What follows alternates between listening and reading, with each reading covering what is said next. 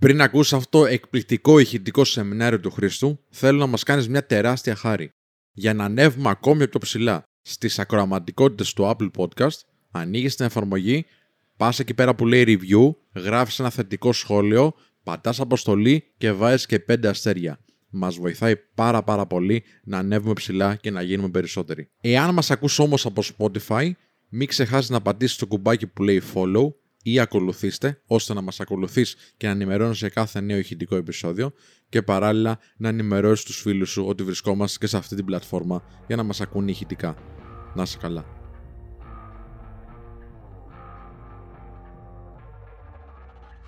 Καλώς όρισες στο πιο εκπαιδευτικό live στο σύμπαν. Μία εκπομπή για την αυτοβελτίωση και το φλερτ που θα σου λύσει με μοναδικό τρόπο τις σημαντικότερες απορίες που είχες ποτέ σε αυτά τα ζητήματα. Μία εκπομπή η οποία συνδυάζει απίστευτα φοβερές γνώσεις με πάρα πολύ καλή παρέα και πολύ γέλιο. Βρεγμένη σανίδα. Πάμε! Καλησπέρα!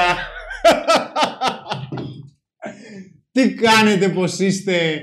Εντάξει, δεν νομίζω ότι υπάρχει πιο ταιριαστή εισαγωγή από αυτή που θα μπορούσε να γίνει. Μου λείψατε πάρα πολύ. Ξέρω ότι σας έλειψε η Σανίδα, εντάξει, το καταλαβαίνω. Είχαμε 2 εβδομάδες που ήμασταν απόν λόγω υποχρεώσεων, σημαντικών υποχρεώσεων για να μην γίνει η Σανίδα, που είναι ένα κόσμο ιστορικό γεγονός κάθε Πέμπτη. Οπότε καταλαβαίνετε. Ελπίζω να είστε καλά. Σας ευχαριστώ πολύ που είσαστε εδώ και μετά από αυτή την περίεργη εισαγωγή που είχαμε, που δεν με εκπλήσει καθόλου. Φυσικά, να σας καλωσορίσω, να σας πω την καλησπέρα μου. Για άλλη μια φορά ευχαριστούμε που είσαστε μαζί μας. Θα περάσουμε πάρα πολύ καλά, θα πούμε πάρα πολύ σημαντικά πράγματα με πολύ μεγάλο ενδιαφέρον και φυσικά, όπως πάντα, περιμένω τα νέα σας. Βλέπω εδώ γελάτε, λογικό, είναι για γέλια, είναι μερικές καταστάσεις, αλλά δεν πειράζει. Λοιπόν, πάμε να κάνουμε την εισαγωγή, απλές εισαγωγές σήμερα, εντάξει, μην παίρνουμε και θάρρος. Σήμερα, όπως πάντα, έχω μαζί μου τον ένα και μοναδικό Σπύρο. Καλώς όρισες, Σπύρο, καλησπέρα. Καλώς σας βρήκα, καλησπέρα σε όλους, καλησπέρα Χρήστο, Κάζιο τέλος πάντων. Καλησπέρα παιδιά, ευχαριστούμε που είστε εδώ, άλλη μια σανίδα. 100.000 πλέον. Ευχαριστούμε πάρα πολύ, 100.000 ευχαριστώ. Εντάξει, εμείς μόνο στόχους βάζουμε όμως, οπότε πάμε για τα επόμενα. Αυτό ήταν. Ναι. Εντάξει, μην το κάνουμε θέμα. Λοιπόν, να υποδεχτούμε βέβαια σήμερα και στην παρέα μας τον ένα και μοναδικό Κάζιο. Συνεχίζω και θέλω να σε βαρέσω, αλλά δεν έχει σημασία. Ήταν φοβερή εισαγωγή. Μου το φύλαγες. Είχες μπερδέψει τα καλώδια, για όνομα του Θεού. Πέστε μου τι κάνετε. Πέστε μου τα νέα σας. Φυσικά, όπως μάθατε ήδη, όπως σας είπε και ο Σπύρος, φτάσαμε τους 100.000 subscribers στο YouTube. Αυτό ήρθε με πάρα πολύ σκληρή δουλειά, μετά από μεγάλο χρονικό διάστημα. Πολλές αμφισβητήσεις, πολλές αμφιβολίες, πολλές δοκιμές και όπως πάντα συνεχίζουμε. Όπως και να έχει όμως, σας ευχαριστούμε πάρα πολύ για τη στήριξη, γιατί μαζί με εσάς, όλοι μαζί, τον καταφέραμε αυτό το στόχο. Δεν έγινε μόνο από εμάς. Και οφείλουμε να εκφράσουμε την ευγνωμοσύνη μας και το μεγάλο ευχαριστώ προς τον κόσμο μας. Σας ευχαριστούμε λοιπόν πάρα πολύ. 100.000 subscribers.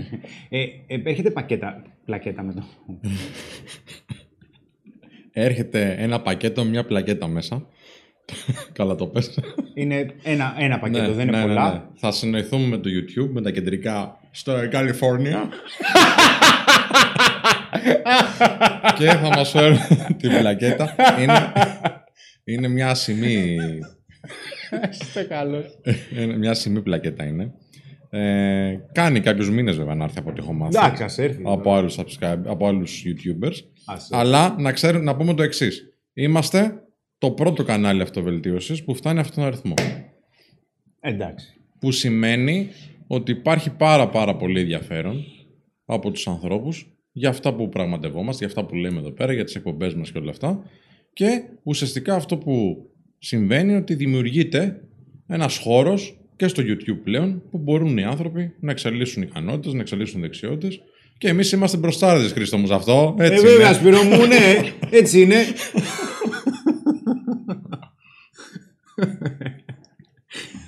Εδώ με Κάζιο. Πολύ δουλειά βέβαια πίσω.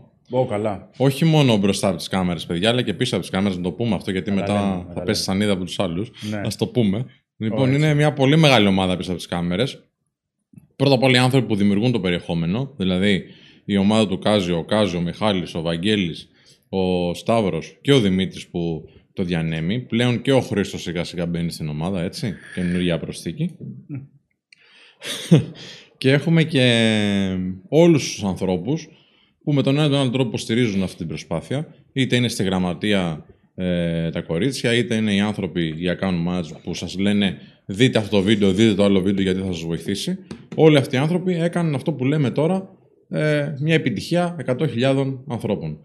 Τέλεια. Πάμε τώρα δυνατά. Και ήρθε η ώρα για να μπούμε σε ένα ζήτημα το οποίο έχει πολλή συζήτηση. Έχουμε να πούμε πολλά πράγματα. Και θέλω να πω κι εγώ πολλά πράγματα. Κάζιο, έχεις ζητήσει ποτέ από φίλους σου ή από φίλοι σου να... Σε φοβάμαι όταν το πιάνεις, να σου πω. Λέω κάτι και θα γίνει τώρα. Με τείχο-τείχο πηγαίνουμε εδώ μέσα. Έχεις ζητήσει λοιπόν από κάποιο φίλο σου ή κάποια φίλη σου να σου γνωρίσει κάποια φίλη. Ναι. Ναι, και πώς πήγε? Δεν πήγε. Δεν έγινε ποτέ. Δεν έγινε ποτέ. Δεν σου γνωρίσανε. Όχι. Πόρε. Ήταν φάση ναι, θα στο βρούμε, θα σε βοηθήσουμε. Δεν υπήρξε ποτέ αυτό. Και από την άλλη, εντάξει, πάλι καλά. Γιατί έτσι όπως το βλέπω τώρα, καλύτερα που μόνος μου έπρεπε να δημιουργήσω αυτή τη στιγμή παρά να μου ερχόταν. Να τα ταμός. Σπύρος, σου το έχεις κάνει? Ναι, το έχω κάνει. Οι μισές φορές μου βγήκαν ok. Οι άλλες μισές πολύ άσχημα. Ο χειρότερος ζωής σε αυτά... Υπάρχει balance. Είναι ok, δεν είναι το καλύτερο. Γιατί, θα σου πω, ακόμα και στις φορές που έλεγα, ας πούμε, ότι είναι ok, υπάρχουν κάποια πραγματάκια που θα τα άλλαζα, αλλά μου την γνώρισε φίλος μου. Ωραία, ας πάω να βγούμε ένα ποτό και όλα αυτά. Κάνεις και λίγο πίσω, συμβάζεσαι. Σαν να είσαι προξενιού, δεν είναι? Εντάξει, δεν μου αρέσει. Δεν είναι το καλύτερο μου. Ναι. Δεν είναι το καλύτερο μου. Αλλά ο χειρότερος σε αυτά, να ξέρεις, είναι ο φίλος σου. Ο Ανέστης. Πάντα μου λέει, θα σου γνωρίσω μία. Ποτέ, ρε φίλε, ποτέ. Πόσα χρόνια τώρα? Πάει δεκαετία. Δεκαετία. 10 χρόνια ψέματα. Βασικά ψέματα λέω. Μία φορά μου είχε γνωρίσει μία κοπέλα, η οποία ήταν, ρε φίλε, πιο αντίθετα από μένα, πεθαίνεις. Δηλαδή, δεν μπορεί να πίστεψε ότι μπορεί να ταιριάξω εγώ. Εντάξει, μετά σου φέρνει φίλο του, ας πούμε, να γνωρίσεις. Ναι. Καλύτερα να γνωρίσω κανένα φίλο του, να πούμε μια μπάλα, ξέρω κάτι να πούμε. Σε περίπτωση βέβαια που έχετε κι εσείς κάποια παρόμοια εμπειρία, ή πήγε καλά ή δεν πήγε καλά, γράψτε το εδώ πέρα να το μοιραστούμε για να αρχίσει να γίνεται λιγάκι τζέρτζελος, γιατί ξέρετε πολύ καλά ότι γουστάρουμε τα σχόλιά σας. Αλλά εδώ είναι πολύ σημαντικό να αρχίζουμε λιγάκι να το πλαισιώνουμε. Να αρχίζουμε να βάζουμε κάποια πράγματα δηλαδή σε μια σειρά, όπως κάνω πάντα σε κάθε σανίδα, όπως ξέρετε. Και το πρώτο πράγμα που θα χρειαστεί να ξεκαθαρίσουμε εδώ είναι ότι σε ένα ευρύτερο πλαίσιο, όταν λέμε σε κάποιον ή σε κάποια γνωστή μας ή γνωστό μας να μας γνωρίσει κάποια φίλη του ή φίλο του, εντάξει, άμα είμαστε άντρες ή αν είμαστε γυναίκες, προφανώς έχει να κάνει με το ότι εκείνη τη στιγμή αναγκαστικά στηριζόμαστε στον κοινωνικό μας κύκλο. Γιατί, κακά τα ψέματα, οι περισσότερες γνωριμίες ερωτικές συμβαίνουν ή μέσω του κοινωνικού κύκλου ή μέσω του επαγγελματικού κύκλου. Στο μεγαλύτερο σύνολο, δηλαδή στατιστικά, των σχέσεων που κάνουμε. Βέβαια, υπάρχει και ένα μεγάλο ποσοστό, αλλά αυτό υπήρχε πριν περίπου 6-7 χρόνια και πλάς, ότι πάρα πολλοί γάμοι προέκυπταν και από γνωριμίες στο Facebook. Αλλά τα πράγματα έχουν αλλάξει ραγδαία από τότε που μπήκε στο παιχνίδι και το Instagram και το TikTok. Γιατί διαφοροποιούνται εντελώς οι επιλογές στο μυαλό μας, γιατί πολλές φορές υπάρχει περίπτωση να εφησυχαστούμε ή, για να το πω λίγο καλύτερα, υπάρχει περίπτωση να επιλέξουμε απλά να επικοινωνούμε και να φλερτάρουμε μέσω των social media, γιατί υπάρχει περίπτωση, αν βρεθούμε από κοντά, να αποκαλυφθούν αλήθειες, ανασφάλειες ή τα πράγματα να πάνουν με τέτοιο τρόπο ώστε να μας πληγώσουν. Οπότε, αντί για να μπούμε σε αυτή τη διαδικασία, το οποίο έχει να κάνει με μια γνωριμία που θα συναντηθούμε από κοντά, αυτό περιλαμβάνει μεγαλύτερο ρίσκο από το να συνεχίζουμε να επικοινωνούμε μέσω social media.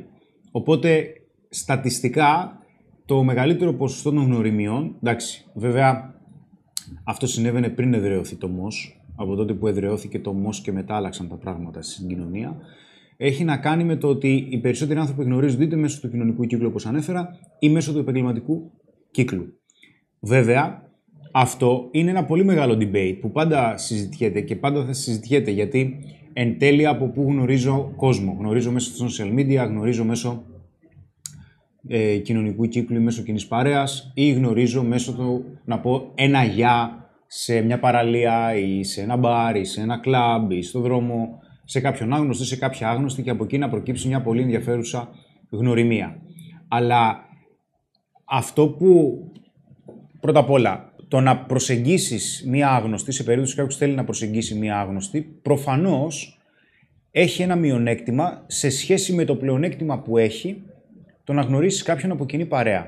Και το καθοριστικό πλαίσιο σε αυτό, και ειδικότερα στην επικοινωνιακή δομή και στο τεχνικό κομμάτι της επικοινωνίας, είναι ο χρόνος. Όταν γνωρίζεις κάποιον άγνωστο, μέσα σε σύντομο χρονικό διάστημα, θα πρέπει να προβάλλεις κάποια χαρακτηριστικά και θα πρέπει και ο άλλος να δει κάποια χαρακτηριστικά, να στηθεί μια επικοινωνία και μέσα σε ένα σύντομο χρονικό διάστημα να πείτε, ξέρετε, ας συναντηθούμε. Στον κοινωνικό κύκλο ή μέσω κοινής παρέας, όπως λέμε, έχεις χρόνο. Δηλαδή, μέσα σε εισαγωγικά μπορείς να παίξεις περισσότερο εκ του ασφαλούς για να δεις αν ο άλλος θα σου δώσει 2-3 περισσότερα σημάδια. Ταυτόχρονα μπορεί να έχεις και την ευκαιρία στην κοινή παρέα να σε δει και κάποιες περισσότερες φορές.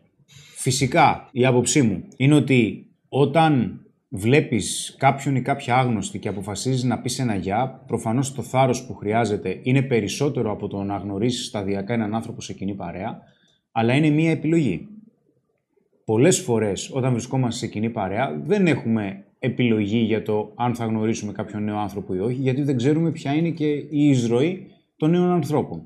Ο περισσότερος κόσμος, οι άνθρωποι που βρίσκονται στον μέσο όρο, δεν έχουν ένα κοινωνικό κύκλο ο οποίος ανακυκλώνεται διαρκώς και συνεχώς του φέρνει καινούριους άντρες, καινούριες γυναίκες. Εντάξει, δεν είμαστε δημοσιοσχετίστες, γιατί αυτό απαιτεί πολύ μεγάλο χρόνο στην καθημερινότητά μας για να συντηρείς μεγάλους κοινωνικούς κύκλους οι οποίοι μπορούν και σου φέρνουν καινούριες γνωριμίες. Βέβαια, αυτό που θέλω να πω είναι ότι ανεξάρτητα του τρόπου που εν τέλει θα επιλέξουμε να γνωρίσουμε έναν άνθρωπο, θα πρέπει να ξέρουμε ότι είτε βρισκόμαστε σε μια άγνωστη, που προσεγγίσαμε, σε έναν άγνωστο που προσεγγίσαμε σε ένα μπαρ, σε ένα κλαμπ, στο δρόμο, στο μανάβικο, στη λαϊκή, οπουδήποτε, και κάποιον που γνωρίσαμε σε κοινή παρέα, ας πούμε με πολύ απλό τρόπο ότι υπάρχουν δύο πολύ βασικά πλαίσια, τα οποία όταν περνάμε από το ένα πλαίσιο στο άλλο, διαφοροποιείται κυρίως εσωτερικά η επικοινωνία που έχουμε με το άλλο άτομο. Δηλαδή, τι θέλω να πω. Είτε βρίσκεσαι σε κοινή παρέα, λοιπόν, είτε βρίσκεσαι ή μιλάς με κάποιον άγνωστο, το πρώτο πλαίσιο που χρειάζεται προφανώς είναι η κοινωνικοποίηση. Δηλαδή, είτε θα μιλήσεις με κάποιον άγνωστο, είτε θα μπει σε μια παρέα ή είσαι ήδη σε μια παρέα και έρχεται κάποιος άνθρωπος ο οποίος θεωρείς ελκυστικό, χρειάζεται ούτως ή άλλως να έχεις κάποιες κοινωνικές δεξιότητες. Γιατί αν δεν έχεις καθόλου κοινωνικές δεξιότητες, τότε οι πιθανότητες να γνωρίσεις τον συγκεκριμένο άνθρωπο, να αρχίζεις να δημιουργείς περισσότερη οικειότητα και αυτή η επικοινωνία να αρχίζει να εξελίσσεται, μειώνονται εκθετικά. Βέβαια, όλα αλλάζουν, όλα, όπου και αν βρίσκεσαι, όταν στην επικοινωνία μας εισάγεται η ερωτική πρόθεση. Όταν δηλαδή βρίσκεσαι ας πούμε σε μια κοινή παρέα, φέρε μου μια φίλη, εντάξει, τι τσουβάλι να σου φέρει μια φίλη. Κάπως θα πρέπει να γνωριστείτε. Τι, θα βγείτε και τρεις σας. Περίεργο θα είναι. Η γυναίκα θα ξέρει ήδη ότι θέλεις να γνωρίσεις κάποια γυναίκα και θα στη φέρει ο φίλος. Οπότε όλες αυτές οι δυναμικές επηρεάζουν λιγάκι το πώς αντιλαμβάνεται τη φάση. Όταν αρχίζει και όταν χρειάζεται να διεκδικήσεις, όταν χρειάζεται να δείξεις κάποια πρόθεση, όταν χρειάζεται να πεις κάτι, θέλω να σε ξαναδώ. Και μετά να αρχίζει να δημιουργείται μια επικοινωνία μέχρι να βγαίνει το πρώτο ραντεβού. Μετά να αρχίζει να δημιουργείται κάποια σχέση. Όλα αυτά δεν έχουν να κάνουν με το πώς γνώρισες τη γυναίκα. Όλα αυτά είναι κάποιες βασικές ικανότητες τις οποίες χρειάζεται να έχουμε.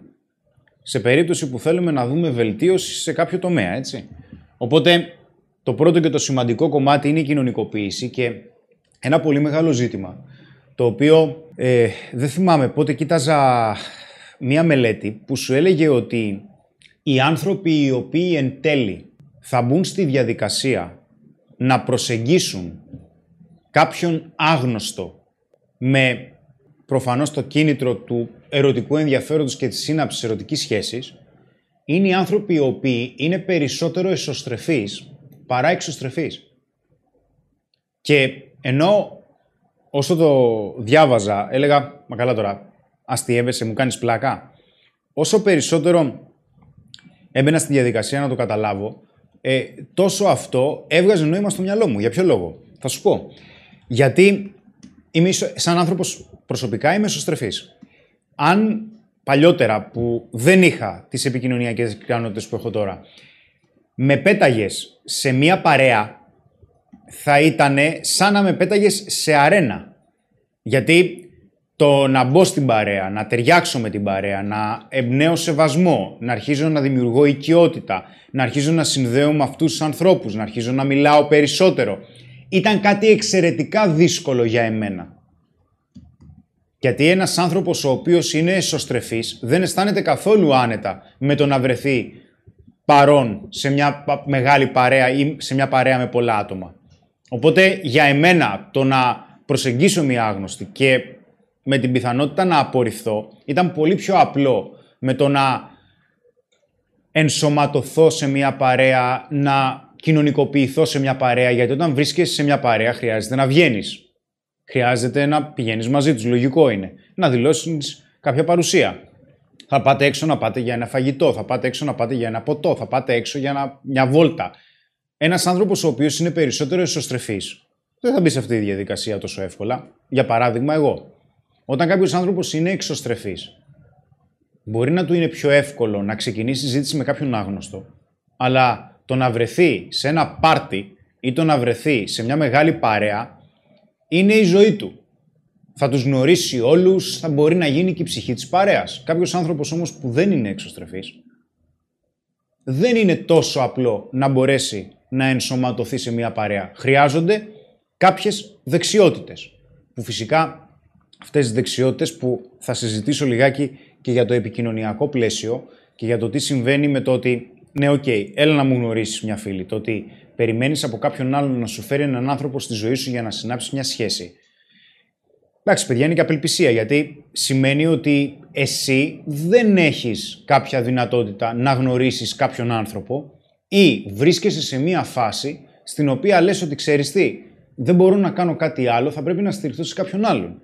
Όσο περισσότερο όμως στηριζόμαστε σε άλλους για να βρεθούν λύσεις, τόσο λιγότερο αφαιρούμε από εμάς την ικανότητα να δημιουργούμε λύσεις οι ίδιοι. Και αυτό είναι πάρα πολύ σημαντικό. Είναι πάρα πολύ σημαντικό. Γιατί, θα το πάω λίγο διαφορετικά, αλλά οκ, πιστεύω θα με καταλάβετε. Αν δεν με καταλάβετε, δεν με νοιάζει. Αλλά γράψτε στα σχόλια. Το κομμάτι με την βελτίωση, με το ότι θέλεις να βελτιωθείς σε κάποιον τομέα, είναι διαδικό. Το πρώτο κομμάτι ποιο είναι? Ότι ξέρεις τι, χρειάζεται να βελτιωθώ. Άρα σημαίνει ότι στο σημείο που βρίσκομαι, ας πούμε ότι υπάρχουν κάποια προβλήματα ή κάποια πράγματα που δεν μου αρέσουν και θέλω να τα αλλάξω. Για να γίνει κάτι τέτοιο θα πρέπει να σκεφτώ κάποιες λύσεις. Σωστά? Σωστά. Για να ακολουθήσω αυτές τις λύσεις θα πρέπει να κάνω κάτι το οποίο δεν έχω ξανακάνει ή κάτι το οποίο είναι πιο δύσκολο και πιο απαιτητικό από αυτό που έκανα παλιότερα. Οκ? Οκ. Γιατί οι περισσότεροι δεν πετυχαίνουν στο βαθμό που θα ήθελαν? Γιατί δεν υπολογίζουν σωστά μία ακόμα παράμετρο. Γιατί θέλουμε να αλλάξουμε, ξέρουμε τη λύση στο πρόβλημα, θέλουμε να βελτιωθούμε και ξέρουμε τι χρειάζεται να γίνει. Και είμαστε και διατεθειμένοι να δουλέψουμε σκληρά. Ναι, απλά δεν έχουν υπολογίσει το πόσο. Δεν έχουν υπολογίσει τον χρόνο. Άλλο να χρειαστεί να δουλέψεις σκληρά για ένα μήνα για να καταφέρεις κάτι, άλλο να χρειαστεί να δουλέψεις σαν μαυρόσκυλο για ένα χρόνο. Αυτό τα αλλάζει όλα. Αυτό είναι το ένα κομμάτι. Το άλλο κομμάτι ποιο είναι? Ότι είναι εξαιρετικά δύσκολο να προσπαθείς να βρεις λύση σε ένα πρόβλημα το οποίο δεν γνωρίζεις πώς δημιουργήθηκε. Αν βλέπεις ότι υπάρχει αυτό το πρόβλημα, αλλά δεν ξέρεις για ποιο λόγο υπάρχει, πώς θα βρεις λύση? Γι' αυτό και πολλές φορές συζητάω με κάποιους ανθρώπους που αναλαμβάνουν, όπως ζητάγα χθες, και μου λέει ένας, να είναι καλό Δημήτρης, μου λέει Χριστό, εντάξει, τα πράγματα στη ζωή μου είναι σκατά. Του λέω τέλεια. Γιατί ξέρεις τι χρειάζεται να βελτιώσεις. Ξέρεις τι χρειάζεται βελτίωση. Ξέρεις πού είναι το πρόβλημα. Σε περίπτωση λοιπόν που βρίσκεσαι, το θέμα είναι αν θέλεις να ακολουθήσεις μία λύση, αν θέλεις να δουλέψεις σκληρά για αυτό και για ένα χρονικό διάστημα μέχρι να καταφέρεις μία βελτίωση σε σχέση με το που βρίσκεσαι ήδη. Όσο περισσότερο αυξάνεται βέβαια, όσο περισσότερο αρχίζεις και πετυχαίνεις, όσο περισσότερο αρχίζεις και καταφέρνεις πράγματα, τόσο πιο δυσνόητος είναι ο λόγος που δημιουργήθηκε ένα πρόβλημα. Τόσο πιο δύσκολο είναι να δεις πού είναι το πρόβλημα και γιατί δημιουργήθηκε. Γι' αυτό και οι λύσεις σε πολύ υψηλό επίπεδο, όπως και η βελτίωση, στο κομμάτι της επιτυχίας, είναι πάρα πολύ απαιτητικό. Είναι τώρα σαν να λες στο Ρονάλντο ή στον Μέσι, χρειάζεται να βελτιώσεις το παιχνίδι σου. Ωραία, ναι, οκ. Μα είναι ήδη σε πάρα πολύ υψηλό επίπεδο. Είναι πάρα πολύ δύσκολο να βελτιώσουν κάποιες μικρολεπτομέρειες. Αν τώρα εγώ πάω να παίξω ποδόσφαιρο και πάω να βελτιωθώ, και μόνο το ότι θα κλωτσάω την μπάλα είμαι οκ. Οπότε, σε περίπτωση λοιπόν που βρίσκεσαι σε μια φάση που μπορεί να λες ότι ξέρεις κάτι, στηρίζομαι σε κάποιον άλλον για να μου γνωρίσει μια γνωστή. Γιατί είμαι άμπαλος. Οκ, αυτό δεν είναι κακό. Αν έχεις αποφασίσει να κάνεις κάτι και να το βελτιώσεις. Το ότι μπορεί να γνωρίσεις κάποια γυναίκα από social media ή από κοινή παρέα ή από μια προσέγγιση στον δρόμο που έκανες εσύ σε ένα μπαρ, αυτό δεν είναι κακό. Καθόλου κακό. Το θέμα είναι ότι θα πρέπει να ξέρεις που πονάει το σύστημα. Τι λέει ο κόσμος? Ο Βαλάτης Χριστοδούλου λέει είναι εσωστρεφής και συμφωνεί. Λέει η Βασιλική και έχει ξεκινήσει και μια κουβέντα από κάτω για αυτό που λέει. Και εγώ λέει παντρεύτηκα με βοήθεια και τώρα νιώθω πλήρη μοναξιά. Ναι. Λοιπόν, και από κάτω λένε τα παιδιά τώρα τι θες βοήθεια να χωρίσεις. Παιδιά, μην τα λέτε έτσι εύκολα αυτά. Έτσι δεν λέμε εύκολα σαν άνθρωπο να χωρίσει, ειδικά αν έχει γάμο, οικογένεια κτλ. Θέλει πάντα προσπάθεια. Και είναι και μαγκιά να παραδεχτούμε και κάτι, έτσι. Μπράβο. Λοιπόν. Λένε για την πλούζα σου εδώ τα παιδιά ότι του αρέσουν. Σου αρέσει. Ότι σε επηρέασα, λέει. Όχι, παιδιά, ο Γιώργος 126 μας τα στέλνει. Μας αγαπάει και μας ντύνει κιόλας. Να είναι καλά, να είναι καλά. Λοιπόν, ο Αλέξανδρος Τζόνης λέει: το έχω προσπαθήσει πολλές φορές γιατί έχω πολλές φίλες που μου γνωρίζουν φίλες. Πάντα κατέληγε μόνο σεξ.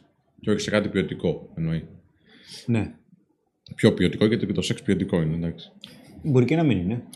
Φαντάσου. Ναι. Να στραβώσεις τόσο πολύ. Ναι. Πότε δεν ξέρεις. Λοιπόν. Μάγκες για τους 100 και περιμένουν να δω να σας κάνετε skydiving. Είχαμε πει τίποτα τέτοιο. Λοιπόν, άκουσα, μου στέλνει χτες ένας φίλος και λέει ότι σε ένα podcast, μου το έστειλε το απόσπασμα σε βίντεο, είχαμε πει ότι θα βγάλουμε μπλουζάκια βρεγμένη σανίδα. Ναι. Τότε που είχαμε βγάλει πριν 2-3 χρόνια, το βρεγμένη σανίδα που έλεγε στο podcast, ναι. Είχαμε πει ότι στους 100.000 θα βγάλουμε μπλουζάκια βρεγμένη σανίδα. Αλήθεια. Δεν είχαμε πει ότι θα βγάλουμε καπέλα. Καπέλα. Και καπέλα είχαμε πει, ξέρω εγώ. Δεν θυμάμαι. Όχι, το είχαμε πει, θα στο στείλω. Άμα το είχαμε πει. Ο Μάνος Σταυρίδης λέει: έχω ρεπό και σας απολαμβάνω από το Κιλκής. Χαιρετισμούς εκεί πέρα στο Κιλκής. Στην Βόρεια Ελλάδα γενικά όλοι οι άνθρωποι. Φιλιά, φιλιά. Ο Chris G βάζει 2 ευρώ και λέει συγχαρητήρια για τα 100K. Ευχαριστούμε πάρα πολύ. Ευχαριστούμε πάρα πολύ, αδερφέ. Σήμερα ο Χρήστος λέει φαίνεται 10 χρόνια νεότερος. Χαιρετίσματα από Καβάλα, ο Γιάννης ο Λούκος. Γεια, έλα ρε Γιάννη, αγόρι μου. Εντάξει, πάντα αστεία τώρα σε Γιάννης. Ευχαριστώ ρε Γιάννη, ευχαριστώ. Είναι το κούρεμα. Κάτσω, αλλά δεν πειράζει. Καταλαβαίνω Γιάννης, είναι φίλος. Ο Άγγελος λέει, ο Γκυρλεμής, παιδιά κάτι άκυρο, το podcast με τον Στέφανο Ξενάκη ήταν εκπληκτικό. Πρέπει να πάει τάση αν δεν έχει πάει ήδη. Δεν έχει πάει φίλο, όχι. Είναι ιδιαίτερη η θεματολογία μας για να πάμε, πάμε training, παιδιά. Και είναι long forms αυτά, είναι μεγάλου μήκους δηλαδή. Και δεν πάνε εύκολα. Λοιπόν, θα βγάλουμε μπλουζάκια, θα το κανονίσουμε τον Γιώργο. Άμα το πάμε. Να, είναι και ο Κονίλο εδώ. Λέει, παιδιά, υποσχεθήκατε τα πάντα για να φτάσετε 100K και τώρα τίποτα. Όχι, θα κάνουμε deliver την υπόσχεση. Θα την κάνουμε deliver. Ο Απλά 15 λέει, έχω θέμα, είμαι επικριτικός σαν άνθρωπος. Λέω συχνά πράγματα σε άλλους γιατί θεωρώ ότι σηκώνουν βελτίωση. Πώς θα το βελτιώσω αυτό, να καταπιέζομαι? Εντάξει, είναι λίγο άσχετο με το θέμα. Εντάξει. Έτσι δεν θα σου γνωρίσει κανένας φίλος πάντως. Θα σου πω κάποιο. Θα σου γνωρίσω. Ναι. Κοίταξε, θα σου πω, στις περισσότερες περιπτώσεις οι άνθρωποι που έρχονται προφανώς και τους αναλαμβάνουμε για να βελτιωθούν στο κομμάτι του φλερτ, αλλά βλέπω πάρα πολύ συχνά, και δεν θέλω να το πω με αρνητικό τρόπο, αλλά ότι σε πολλές περιπτώσεις υστερούμε όλοι σε βασικές επικοινωνιακές δεξιότητες. Δηλαδή, σου λέει ο άλλος ότι ναι, οκ, θα της πω κάτι και θα πάθει εγκεφαλικό και ξαφνικά όλα θα έρθουν εύκολα. Αλλά για να γίνει κάτι τέτοιο, θα πρέπει να ξέρουμε κάποια πράγματα για την επικοινωνία. Και για την επικοινωνία έχω μιλήσει πάρα πολύ. Γιατί, για παράδειγμα, είναι σημαντικό να μπορείς να πιάσεις τη συζήτηση σε κάποιον άγνωστο. Ακόμα, επειδή μου έχουν ξαναπεί σε διαφορετική κατηγορία διάφοροι άνθρωποι, πελάτες μου, το κομμάτι της διαχείρισης κάποιων συναισθημάτων στην επικοινωνία, όπως μας ανέφερε τώρα εδώ πέρα ο φίλος, που λέει είμαι επιθετικός, μου πιάνουν τα νεύρα μου, ξέρω, γιατί μπορεί να πιστεύω ότι όλοι λένε βλακίες εκτός από μένα, ή μπορεί εν τέλει να νευριάζω γιατί πιστεύω ότι μόνο εγώ λέω βλακίες και κανείς άλλος. Είναι ότι μία από τις ασκήσεις που μπορεί να σε βοηθήσει πάρα πολύ, γιατί για να επικοινωνήσεις θα χρειαστεί να έχεις κάποια πράγματα να πεις. Και για να πεις αυτά τα συγκεκριμένα πράγματα, θα πρέπει να τα έχεις στο μυαλό σου. Και πολλές φορές, όταν δεν είμαστε καλοί στην επικοινωνία, το μυαλό μας έχει πολλούς κόμπους για το τι θα πούμε και λέμε ό,τι να είναι. Δηλαδή, δεν υπάρχει μια καλή σειρά. Και κάτι το οποίο θα σε βοηθήσει στην επικοινωνία είναι απλά να γράφεις τι σκέφτεσαι. Δηλαδή, να εκφράσεις και να εκφράζεις το θυμό σου στο γράψιμο, γιατί ένα μεγάλο συναισθηματικό κομμάτι θα περνάει εκεί. Και ταυτόχρονα θα μπορείς να βάζεις κάποιες σκέψεις, ίσως και κάποιες γνώσεις και εμπειρίες σε καλύτερη σειρά. Γράψε κάποια πράγματα τα οποία σκέφτεσαι. Αν θέλεις να γίνεις καλύτερος στην επικοινωνία, οκ. Γράψε και κάποια πράγματα που θα ήθελες να πεις. Και μετά προσπάθησε να δεις αν μπορείς να τα πεις αυτά. Γιατί ένα πολύ μεγάλο μέρος της επικοινωνίας είναι ότι πολλές φορές δεν θέλουμε να πούμε αυτό που θέλουμε. Για παράδειγμα, να εκφράσουμε τις προθέσεις σε μια γυναίκα που μας αρέσει, ή να ξεκινήσουμε συζήτηση με κάποιον, ή να πούμε τη γνώμη μας σε μια κοινή παρέα και να στηρίξουμε με επιχειρήματα αυτή τη γνώμη. Είναι γιατί δεν είμαστε έτοιμοι να πληρώσουμε τις συνέπειες που πιστεύουμε ότι θα υπάρξουν σε περίπτωση που αυτό που θα πούμε θα είναι βλακεία ή χαζό ή οτιδήποτε. Απλά να ξέρεις ότι σίγουρα υπάρχει περίπτωση να υπάρξουν συνέπειες αν πεις κάτι το οποίο μπορεί να είναι χαζό, αλλά θα υπάρξουν και συνέπειες αν δεν μιλήσεις καθόλου. Γιατί είναι σημαντικό να λες τη γνώμη σου, γιατί οι άλλοι δεν μπορούν να σε μάθουν αλλιώς. Οι άλλοι θα σε μάθουν όταν δείξουν ότι πραγματικά σε ενδιαφέρει να μάθεις για αυτούς, σε ενδιαφέρει η άποψή τους, αλλά ταυτόχρονα έχεις να πεις και εσύ μια άποψη. Γιατί όταν ξεκίνησα και προσπαθούσα να γίνω καλύτερος στο φλερτ, να προσπαθώ να μιλήσω με κάποιες γυναίκες, δεν μπορούσα να καταλάβω για ποιο λόγο όλα πηγαίναν τόσο στραβά και απορριπτόμουν τόσο γρήγορα. Μου πήρε δηλαδή πολύ μεγάλο χρονικό διάστημα να καταλάβω ότι το πρόβλημά μου ήταν επικοινωνιακό. Ότι αν είσαι καλός στην επικοινωνία, όχι αν είσαι master, και θα εξηγήσω και τι είναι master, αν είσαι καλός στην επικοινωνία, τότε είναι πολύ πιο εύκολο να μπορείς να μιλήσεις με μια γυναίκα, γιατί τουλάχιστον θα μπορείς να δημιουργήσεις οικειότητα, τουλάχιστον θα μπορείς να την κατανοήσεις καλύτερα, γιατί η βάση και της επικοινωνίας και κατ' επέκταση και του φλερτ είναι το τι μπορεί να μάθει ο άλλος για εσένα, τι του επιτρέπεις να μάθει για εσένα και τι θέλεις και εσύ να μάθεις για αυτόν, που είναι πολύ πολύ σημαντικά κομμάτια. Σε περίπτωση όμως που θα θέλαμε να πάμε σε ένα επόμενο επίπεδο στο κομμάτι της επικοινωνίας, αυτοί που όταν κάποιος εκπαιδεύεται για να γίνει master στην επικοινωνία, κυρίως τι γίνεται. Αρχίζεις και μαθαίνεις να γίνεσαι καλύτερος σε επικοινωνιακές δεξιότητες, γιατί αυτό θα σε βοηθήσει είτε στην κοινωνικοποίηση, είτε στο κομμάτι του φλερτ, το οπουδήποτε. Καλώς, καλώς. Σου λέει κάποιος ότι, φίλε, κοίτα να δεις. Θα πρέπει να ξέρεις κάποια συγκεκριμένα πράγματα. Καλώς, καλώς. Ποια είναι τα συγκεκριμένα πράγματα που χρειάζεται να ξέρεις? Όταν θέλεις να επικοινωνήσεις κάτι, υπάρχει μία βάση, εντάξει, που πρέπει να το ξέρεις αυτό. Και αυτό έχει να κάνει με το περιεχόμενο. Καλώς, ποιο είναι το περιεχόμενο? Για παράδειγμα, έχω ένα βιβλίο και θέλω να το δώσω στον Κάζιο, για παράδειγμα. Και τι του λέω? Κάζιο, θες να στο βιβλίο? Πάρα πολύ ωραία. Στα παπάρια το Κάζιο, αλλά δεν έχει σημασία. Λοιπόν, αυτό είναι το περιεχόμενο, το οποίο είναι βασικό. Και αρχίζεις και το μαθαίνεις. Δηλαδή, θέλω να μεταφέρω ένα περιεχόμενο. Καλώς, προσέξτε με. Πώς μεταφέρεις το περιεχόμενο? Απλά μεταφέρεις, ας πούμε, την πληροφορία. Διαβάζω. Το πιο επιδραστικό βιβλίο προσωπικής ανάπτυξης στην ιστορία.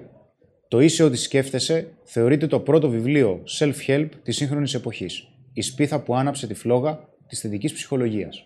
Καλώς, καλώς. Νούμερο 2. Το οποίο είναι και αυτό βασικό. Αρχίζεις μετά και μαθαίνεις το συναίσθημα, το οποίο σε μια πάρα πολύ απλή μορφή έχει δύο πτυχές. Τι συναισθήματα προβάλλεις, τι συναισθήματα κάνεις τους άλλους να νιώσουν. Καλώς, καλώς. Δεύτερο παράδειγμα. Συνδυάζω το περιεχόμενο με το συναίσθημα. Το πιο επιδραστικό βιβλίο προσωπικής ανάπτυξης στην ιστορία. Το «Είσαι ό,τι σκέφτεσαι» θεωρείται το πρώτο βιβλίο self-help της σύγχρονης εποχής. Καμία σχέση το προηγούμενο με αυτό. Το τρίτο επίπεδο της επικοινωνίας είναι ότι είναι πάρα πολύ σημαντικό να καταλαβαίνεις σε τι επίπεδο στάτους βρίσκεται ο άλλος και σε τι επίπεδο στάτους βρίσκεσαι εσύ ή τι στάτους βγάζεις. Το στάτους είναι τεράστιο. Είναι τεράστιο. Γιατί έχει να κάνει προφανώς με κοινωνικές δομές, το που βρίσκεσαι. Εγώ μπορεί τώρα, επειδή με βλέπετε, να έχω πάρα πολύ υψηλό στάτους, αλλά αν πάω στα αποδυτήρια, ας πούμε, μιας ομάδας μπάσκετ αλφαεθνικής, θα είμαι ο κανένας. Δεν θα έχω στάτους. Ή ένας από τους πιο πρακτικούς, αλλά και ταυτόχρονα σημαντικούς τρόπους για να μπορέσεις να δείξεις ότι έχεις στάτους ή να προβάλλεις ότι έχεις στάτους στους άλλους, είναι κάτι πολύ απλό. Τι ανέχεσαι για τον εαυτό σου και τι ανέχεσαι από τους άλλους. Κάποιος ο οποίος θεωρεί ή βρίσκεται χαμηλά σε στάτους, θα ανεχτεί πολλά. Θα ανεχτεί πολλά. Και πράγματα που δεν του αρέσουν. Όταν αρχίζεις και καταλαβαίνεις αυτά και τα εξασκείς και τα εφαρμόζεις, αρχίζεις και πηγαίνεις στο τέταρτο επίπεδο. Που το τέταρτο επίπεδο είναι και το πιο δύσκολο και εκεί αρχίζεις και πας προς ένα πολύ υψηλό επίπεδο επικοινωνιακό. Τεχνικά, ας πούμε, ότι λέγεται meta-communication. Είναι το meta-επικοινωνία. Δηλαδή, τι βρίσκεται πίσω από το περιεχόμενο και πιθανότατα πίσω από το συναίσθημα. Για παράδειγμα, θα σου πω κάτι. Έχω ένα βιβλίο. Ωραία, Κάζιο, είσαι πειραματόζωο. Θέλεις το βιβλίο? Θέλω. Το θέλω. Εντάξει. Επειδή εγώ ξέρω, καταλαβαίνω ότι το λέει επίτηδες έτσι για να δείξει ότι το θέλει πολύ. Υπάρχει περίπτωση όμως να του πω κάτι άλλο. Να σου πω, ρε Κάζιο, πάμε για καμιά πίτσα? Και θα μου πει, πάμε. Το περιεχόμενο ποιο είναι? Ότι θα έρθει μαζί μου. Μπορεί να έρθει μαζί μου και λόγω στάτους. Γιατί μπορεί να θεωρεί ότι επειδή είμαι υψηλότερο στάτους, καλύτερα να έρθει μαζί μου, καλύτερα να το ανεχτεί. Αλλά ο τρόπος με τον οποίο μου το λέει, υπάρχει περίπτωση να δείχνει ότι μπορεί ή να μην θέλει πίτσα ή να μην πεινάει. Το κίνητρό του δεν είναι η πίτσα εκείνη τη στιγμή ή το σουβλάκι.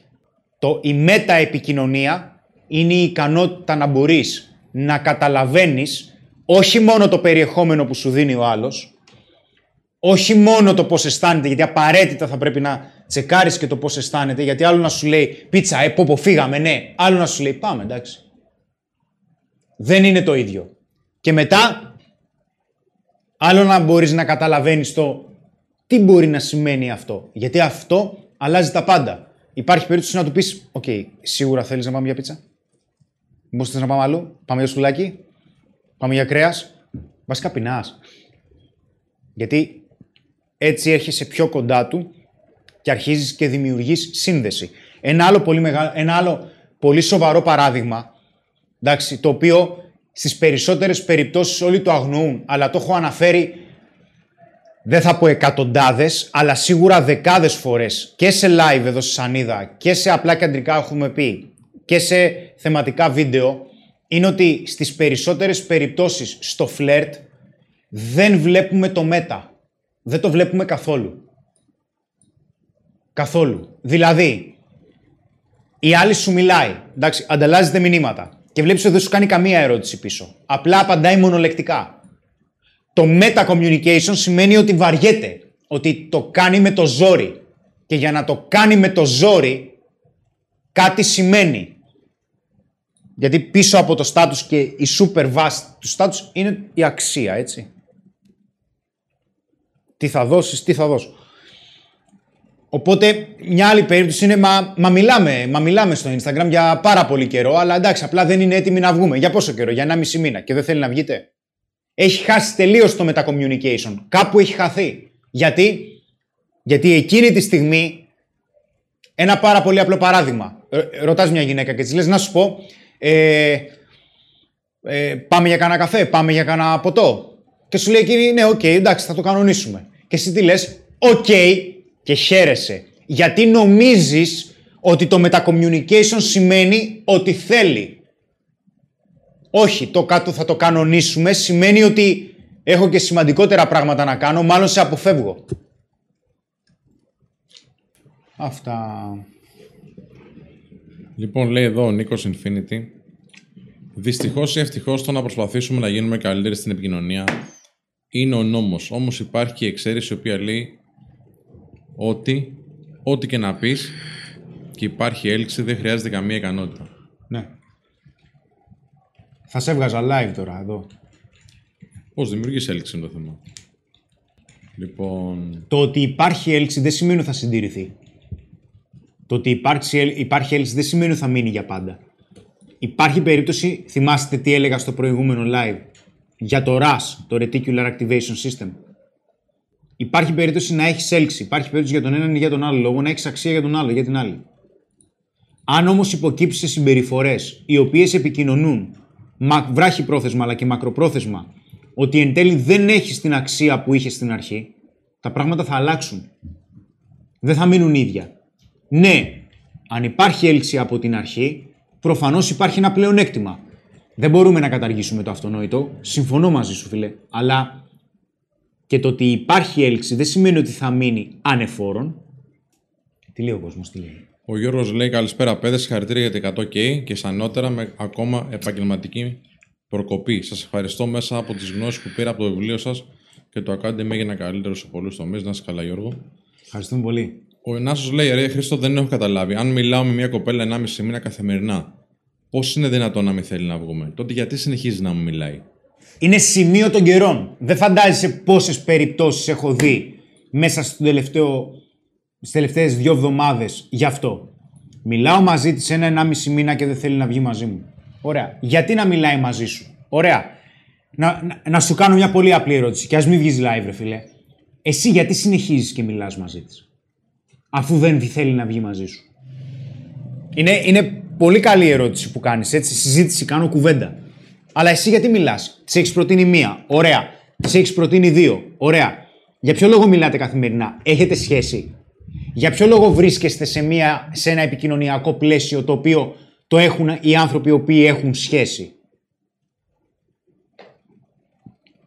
Είναι ξεκάθαρο. Γιατί δεν θες να τη χάσεις. Γιατί δεν υπάρχουν άλλες επιλογές. Αν μου πεις, παίζει να ταιριάζουμε, να τα βρίσκουμε. Πού? Μέσω μηνυμάτων. Δεν έχετε βρεθεί ποτέ από κοντά. Δεν έχετε πιαστεί. Όχι στα χέρια. Δεν την έχεις αγγίξει. Δεν σε έχει αγγίξει. Πώς είναι δυνατόν? Δεν είναι σχέση αυτό. Είναι υποκατάστατο σχέσεις. Το έλεγα. Στην αρχή του live το είπα. Αλλά αφού βλέπεις ότι προτείνεις να βγείτε, τι σημαίνει? Πρώτα απ' όλα, στις περισσότερες περιπτώσεις που έχω δει, μάλλον της αρέσει και κάποιος άλλος ή δεν είσαι ο μόνος που μιλάτε. Δεν είναι κακό αυτό. Συμβαίνουν αυτά. Δεν είστε παντρεμένοι, ούτε έχετε σχέση. Από την άλλη, μπορεί να μιλάει μαζί σου καθημερινά, γιατί μπορεί και εκείνη να θέλει να αισθανθεί μια ασφάλεια, μπορεί να θέλει να αισθανθεί ότι έχει κάποιον απλά να μιλάει, αλλά να φοβάται να κάνει το επόμενο βήμα. Οκ, εσένα σου κάνει αυτό? Θα πρέπει να της το πεις, θα της πεις, ξέρεις τι, πες την αλήθεια, πες αυτό που σκέφτεσαι. Πες, ξέρεις τι, τι θα γίνει τώρα? Καθόμαστε και μιλάμε κάθε μέρα και δεν θέλεις να βρεθούμε. Άρα δεν θέλει, για ποιο λόγο να μιλάμε? Ποιος ο λόγος να μιλάτε? Θέλω να αισθανθώ άνετα μετά από 1,5 μήνα. Γελάει ο κόσμος. Δεν γίνονται αυτά. Θα πρέπει να μπει όριο. Γιατί αλλιώς δεν θα μπορέσει να καταλάβει την παρουσία σου. Δεν θα μπορέσει να δημιουργηθεί έλξη. Πολύ ωραία. Ο φίλος δεν έχει απαντήσει αν μπορεί να βγει, αλλά εντάξει. Δεν πειράζει, σιγά. Απάντησε πολύ. Είναι σεβαστό. Ναι. Δεν απάντησε. Δεν απάντησε. Δεν είπα τίποτα. Λοιπόν, λέει ο φθαρμένος. Ρε μάγκες, γιατί μιλάτε τόσο καιρό από social? Λέει στον φίλο που είπε πριν. Βγείτε να μιλήσετε διαπροσωπικά, μην καθυστερείτε. Εντάξει, τα έχουμε αναλύσει κι άλλες φορές. Μάγε. Ο Μελομακάρον είναι εδώ ο φίλος. Έλα, πού είσαι, τι γίνεται? Ισχύει και στις φιλίες αυτό το κόμματα επικοινωνίας? Τι είναι το κόμματα? Από κόμματα. Τι είναι, ξαναγράψτε το λίγο, ρε. Αυτό το κομμάτι της επικοινωνίας, φίλε, αν το κομμάτι αυτά μην εννοεί, δεν ξέρω. Αν μιλάς για αυτά που ανέφερα, ισχύουν παντού. Σε οποιοδήποτε πλαίσιο επικοινωνίας ισχύουν αυτά που σου είπα. Είναι επίπεδα επικοινωνίας γενικότερα. Τα παραδείγματα που έφερα φυσικά, εντάξει, διαφοροποιούνται. Όταν σου λέει μια γνωστή, έχω να σου γνωρίσω μια φίλη μου που θα σου αρέσει, καλό δεν είναι να πεις ότι άμα θελήσω θα την γνωρίσω μόνος μου. Γιατί αν το δεχτείς, δείχνεις αδυναμία και αναποφασιστικότητα. Το έχει πάει στο άλλο άκρο τώρα ο φίλος. Τη τραβάς και ένα χέρι ξύλο. Και μπλοκ. Αλλά σε ποιον τόλμησε να το πει? Φίλε, να σου πω κάτι. Αν τη φίλη σου την ξέρεις καιρό και την εμπιστεύεσαι, δεν είναι κακό να κάνεις μια τέτοια γνωριμία. Δηλαδή, μην κλείνουμε πόρτες. Δεν είναι κακό. Το θέμα είναι ότι άλλο το ένα, άλλο αν δεν γουστάρεις εσύ να το κάνεις, μην το κάνεις. Έτσι, θα σου πω εγώ θα κάνεις. Αλλά θα το κάνεις. Το άλλο ποιο είναι? Ότι άλλο αυτό που αναφέρεις εσύ σαν παράδειγμα, άλλο το ξέρεις κάτι. Φίλε, γνώρισέ μου καμιά, σε παρακαλώ, φίλη σου, γιατί εντάξει, έχω βγάλει τρίχες στη γούφτα. Εντάξει, δεν γίνεται. Έχω 1 billion views τη μέρα στο Pornhub, ας πούμε. Εντάξει, δεν πάει άλλο, ας πούμε, ναι. Έχω βγάλει καταράχτη. Αν αυτή η φίλη όμως σου αρέσει εσένα. Ναι. Δηλαδή, σου αρέσει εσένα αυτή η φίλη, αλλά αυτή η φίλη σου λέει να σου γνωρίσω μια φίλη. Τι? Έχεις μια φίλη Α. Μια φίλη Α. Η οποία αυτή είναι φίλη Α, σου αρέσει αυτή η φίλη. Σου αρέσει αυτή η φίλη Α. Και η φίλη Α σου λέει να σου γνωρίσω μια φίλη Β. Ναι. Τι? Αυτό λέω, ότι... δεν σε θέλει Α. Ξέρεις πώς πηγαίνει η φάση. Με ξέρεις εμένα είσαι τώρα ότι είμαι... χασάπικο. Ξέρεις πώς πηγαίνει αυτό. Ναι. Να σου πω ένα άλλο ενδεχόμενο, το οποίο είναι και καλύτερο. Εντάξει. Έχεις μία φίλη Α. Εντάξει. Και έχει μία φίλη Β. Δεν ήθελα να χρησιμοποιήσω ονόματα, μάλλον. Και... ναι, και αυτό καλά πάει. Λοιπόν, και σου αρέσει η φίλη Β. Το λες στη φίλη Α? Όχι. Γιατί? Γιατί είναι μεταξύ σας. Και τι έγινε, ρε? Τι έχει να κάνει η φίλη? Πες της ότι μου αρέσει και ότι θα της στείλω έτοιμα φιλία στο Facebook. Πες της ότι ζήτησα το τηλέφωνο της, να την πάρω τηλέφωνο, να μιλήσουμε, να κανονίσουμε, να βγούμε. Απλά και αντρικά. Άσε με τώρα. Έλα, αλέφαντος, μάθε μπαλίτσα. Έτσι. Άσε με τώρα. Εύκολα είναι αυτά τα πράγματα. Εύκολο. Αφού σ' αρέσει η κοπέλα, έχεις άλλο τρόπο να την προσεγγίσεις. Πες της ότι μου αρέσει. Μπαμ, μπαμ! Να ξέρει η άλλη, γιατί τότε θα ξέρεις αν αποδεχτεί το αίτημα φιλία σου. Ενδιαφέρεται η κοπέλα. Σε έχει δει και της κάνεις ένα μικρό κλικ. Θα της κάνεις και ένα μεγαλύτερο κλικ. Έχουν κρατήσει τα like τους όλοι για τον ταραβέρι που κάνεις. Για τον ταραβέρι που κάνω. Περιμένουν το like, περιμένουν να οπλισμένοι. Ναι. Θα έρθει η ώρα, θα βρω την ευκαιρία. Λοιπόν, λέει εδώ ο φίλος ο Τζορτ Παλαιό. Σε όσες γυναίκες φίλες έχω πει να μου γνωρίσουν φίλες τους, δεν με βοήθησαν ποτέ. Ναι. Πιθανόν επειδή σε θέλει ερωτικά και εσύ νομίζω ότι είσαι φίλος. Αντίθετα, αν θέλει, έρχεται από μόνη της και σε γνωρίζει η φίλη. Θα σου πω. Είναι η δεύτερος ή τρίτος λόγος αυτός που αναφέρεις ότι μπορεί να σε βλέπουν ερωτικά. Αν σε έβλεπαν ερωτικά, θα στο είχαν δείξει. Ο πρώτος λόγος είναι ότι στις γυναίκες δεν αρέσει η απελπισία. Δεν θα γνωρίσει μία φίλη της η οποία την θεωρεί κορυφή σε κάποιον απελπισμένο. Δίκασα. Πού είναι το καμπανάκι? Λοιπόν, λέει εδώ ο φίλος ο Boss GR Gaming, εμένα μια φίλη της κάνω, της λέω μάλλον να μου κάνει κονέ με μια συγκεκριμένη, αλλά για κάποιο λόγο το αποφεύγει και δεν ξέρω αν φταίει επειδή έχουμε βρεθεί ερωτικά. Όχι ρε, άντε μωρέ, πώς σου πέρασε αυτό από το μυαλό? Έλα μωρέ τώρα. Τι σκέφτεται ρε φίλα, μας πάρεις όλες? Άσε και καμία.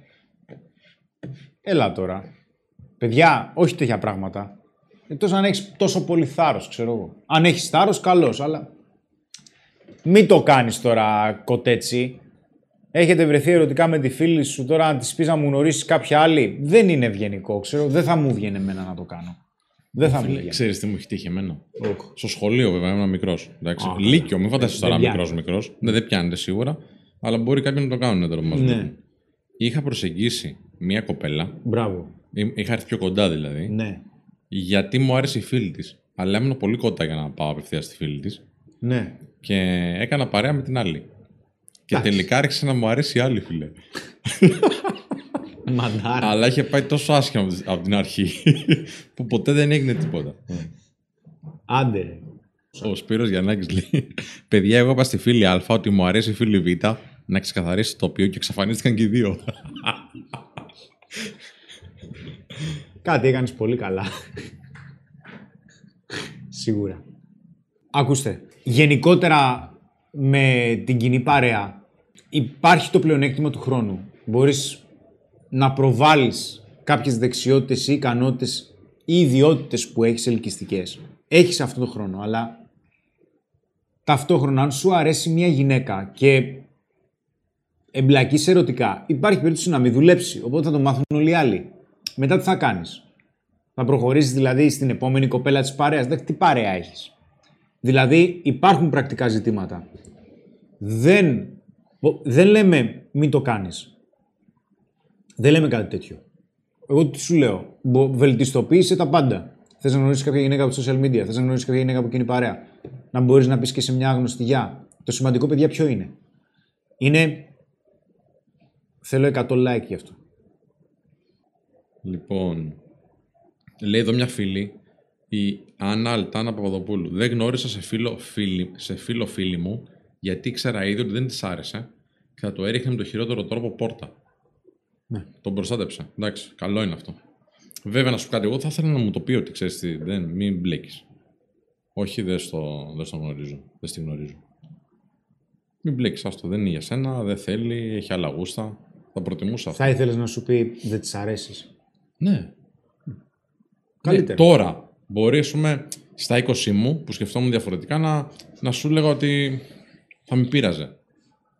Τώρα απλά πιστεύω θα κέρδιζα από πολύ χρόνο. Και αλήθεια.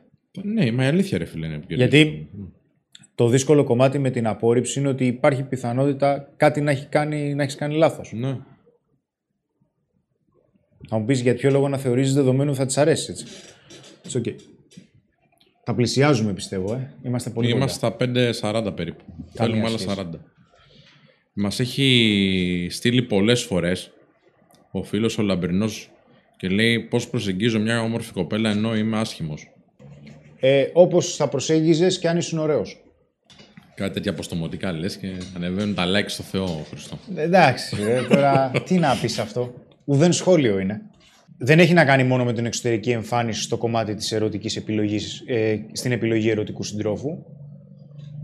Εντάξει, και ειδικά με την εξωτερική εμφάνιση, ναι, έχει να κάνει κυρίως με κάποιες γωνίες προσώπου, έχει να κάνει με το V-shape της πλάτης, έχει να κάνει πάρα πολύ με το status, αλλά και με τις επικοινωνιακές δεξιότητες. Όλα αυτά παίζουν κάποιο ρόλο. Αν πιστεύεις δηλαδή ότι υστερείς κάπου, προσπάθησε να ανέβεις κάπου αλλού.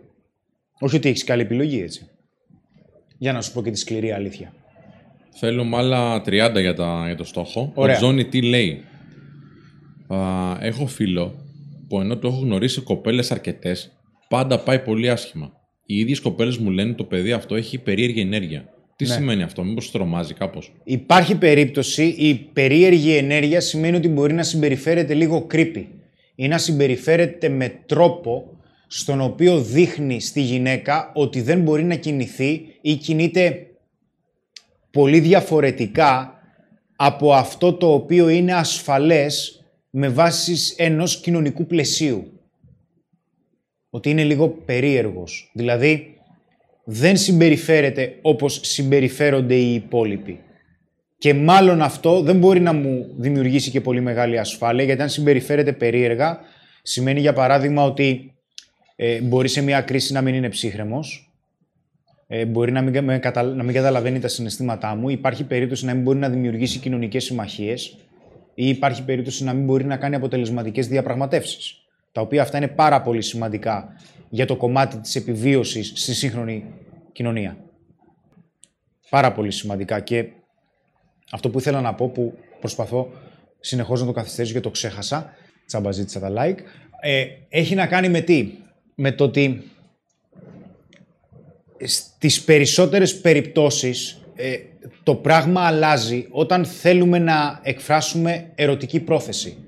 Γιατί εκείνη τη στιγμή μας τα σκάει μία ανασφάλεια. Και αυτό είναι πολύ πολύ κρίσιμο. Δεν έχει να κάνει με το που γνώρισες τη γυναίκα ή με το πώς τη γνώρισες. Έχει να κάνει με το πώς επικοινωνείς και με το πώς φλερτάρεις. Ανεξαρτήτου από που τη γνώρισες. Είτε καλός, είτε κακός, η αξία που πιστεύεις ότι έχεις, κοινωνικές δεξιότητες, ικανότητες, που βρίσκεσαι στο δικό σου μυαλό, στο κοινωνικό στάτους, γιατί υπάρχει περίπτωση να μην έχεις καταφέρει απίστευτα πράγματα για ένα σύνολο, υπάρχει περίπτωση όμως να έχεις καταφέρει απίστευτα πράγματα για εσένα. Αυτό προβάλλεται. Προβάλλεις ότι είσαι καλά με τη ζωή σου. Κάθε φορά που επικοινωνείς, προβάλλεις το που πιστεύεις ότι βρίσκεσαι στη ζωή σου. Και είναι πάρα πολύ σημαντικό, που στις περισσότερες περιπτώσεις φυσικά το αγνοούμε. Στις περισσότερες περιπτώσεις. Λοιπόν, λέει ο Ανέστης, αν έχεις γνωρίσει σε κολλητό 5 κορίτσια και έχει πάει χάλια και μετά σου λέει ξανά και ξανά να την γνωρίσεις φίλες σου, τότε πώς το κόβεις? Πώς το επικοινωνείς, λέει αυτός, αλλά μόνο πώς το κόβεις εννοούσε. Ότι δεν έχεις άλλες να τον γνωρίσεις καλύτερα, άμα δεν θέλεις να τον πληγώσεις. Αν και πιστεύω ότι η σημαντικότερη εξέλιξη έρχεται από τις αλήθειες, από το αληθινό feedback που μας δίνουν οι άνθρωποι που είναι πιο κοντά σε εμάς. Δηλαδή, είναι οι μόνοι άνθρωποι που θα μας πούν ότι κάτι δεν πάει καλά. Και αν δεν μας το πούν οι φίλοι μας, δεν θα μπορέσει να μας το πει κανείς. Αλλά οι επιπτώσεις θα είναι πάρα πολύ σοβαρές, γιατί θα συνεχίσουμε να ερχόμαστε σε αλληλεπίδραση με άλλους ανθρώπους. Θα πρέπει να του πεις ότι ρε φιλέ, κάτι δεν πάει καλά. Δηλαδή, έχεις γνωρίσει 5 γυναίκες, σου έχω γνωρίσει 5 γυναίκες, 5 κοπέλες, και δεν έχει πάει καλά. Εντάξει, κάτι φταίει. Βελτιώσου πρώτα και το βλέπουμε. Δεν γίνεται να σου κάνω εγώ συνέχεια συνοικέσια και προξενιά. Στηρίξου σε σένα. Πηγαίνε με style. Κάνε κάτι. Πες ένα για σε μια άγνωστη. Άρχισε να κοινωνικοποιείσαι. Ας κάνει κάτι εκείνος. Δεν γίνεται συνεχώς να σου ζητάει. Γιατί αν σου ζητάει συνεχώς, ο ίδιος μπορεί να μην έχει καταλάβει τι μπορεί να φταίει. Χρήστο, πιστεύεις σε ένα πατέρα αυτό τώρα? Όχι. Χρήστο, αλήθεια ή ωραιοποιημένο ψέμα σε μια γυναίκα? Θεωρείς ότι αν το ψέμα φέρνει αποτελέσματα είναι αποδεκτό? Όχι, όχι, όχι. Την αλήθεια. Την αλήθεια με σεβασμό. Ο Μπάμπης λέει στηρίζει. Ευχαριστούμε ρε Φρουτοτρέλα. Η Εύα Μπίζη λέει παιδιά πόσο εντυπωσιακό να υπάρχετε και να αποτελείτε ένα πρότυπο σχετικά με τις υποκοινωνιακές δεξιότητες. Ευχαριστούμε πάρα πολύ. Ευχαριστούμε πολύ. Ευχαριστούμε. Είναι ωραίο που το λένε και οι γυναίκες που αντιλαμβάνονται και λίγο την ανάγκη του σωστού φλερτ λίγο καλύτερα. Ναι. Σαν δέκτες, ας πούμε, του κυρίως δέκτες του φλερτ. Αυτό λέει με τις φίλες πρέπει να σταματήσει κάποια στιγμή. Πέρασα φάσεις, ευτυχώς όχι πολλές, που αισθανόμουν ότι με προτιμούσαν για παρέα μόνο και μόνο γιατί κάνω γνωριμίες παντού και ψάχναν κοπέλες. Έλα ρε φίλε. Ευτυχώς δεν γίνεται πλέον ή το κόβω, παιδιά όσο μπορείτε κι εσείς το ίδιο. Σωστός. Σωστός. Γενικά όταν έχεις εξωστρεφεί άνθρωπο μέσα στην παρέα. Όχι το Δημήτρης είναι, τέλος πάντων. Όταν έχεις εξωστρεφεί άνθρωπο μέσα στην παρέα.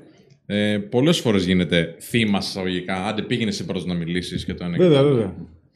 Και ένα παιδί, δεν θυμάμαι τώρα ποιος, γιατί πέρασαν οι ερωτήσεις, ρωτάει όταν είναι τριμελής παρέα αντρών και βλέπουν απέναντι, ας πούμε, μια παρέα γυναικών αντίστοιχου πλήθους, ποιο είναι το πιο σωστό να γίνει, να πάνε πρώτοι όλοι μαζί, να πάει ένας πρώτος κτλ. Ναι. Αν θες να απαντήσεις. Το σημαντικότερο είναι καλύτερα να πάει ένας. Ναι, ναι. Γιατί αν πάτε και οι τρεις, θα νομίζουν ότι πηγαίνετε για να παίξετε ξύλο και να κάνετε κάνα τσαμπουκάλες και στη συμμορία. Εντάξει. Φαντάσου το αντίθετο, να έβλεπες εσύ τρεις γυναίκες να ερχόντουσαν προς εσένα. Το πρώτο πράγμα που θα έκανες δεν θα έλεγες «Γιούχου», θα έλεγες «Μα για ποιο λόγο να έρχονται προς το μέρος μου». Άλλο λοιπόν να πάει ένας, άλλο να πάνε τρεις μαζί. Μπορεί να πάει ένας και στη συνέχεια τις κουβέντες μπορεί να πει «Κοριτσιά, έχω αφήσει τους φίλους μου μόνος τους να τους φωνάξω να καθίσουμε όλοι μαζί». Τι λέτε, να το ζητήσεις ευγενικά, γιατί εντάξει. Έχεις πάει στον χώρο τους. Ο Τζορτζ Βαρβάκης λέει: θα κάνω προφίλ γυναικείο για να μου απαντήσει και εμένα. Έλα, ρε, τόσα τέτοια. Πες, δεν την είδα. Έλα, μωρέ, γκρινιάρι. Έλα, μου, ζηλιάριδες. Άντε. Ζηλιάριδες. Λοιπόν. Τώρα, έχουμε πάρα πολλά σχόλια. Έχει γίνει χαμός σήμερα. Ευχαριστούμε πάρα πολύ, παιδιά.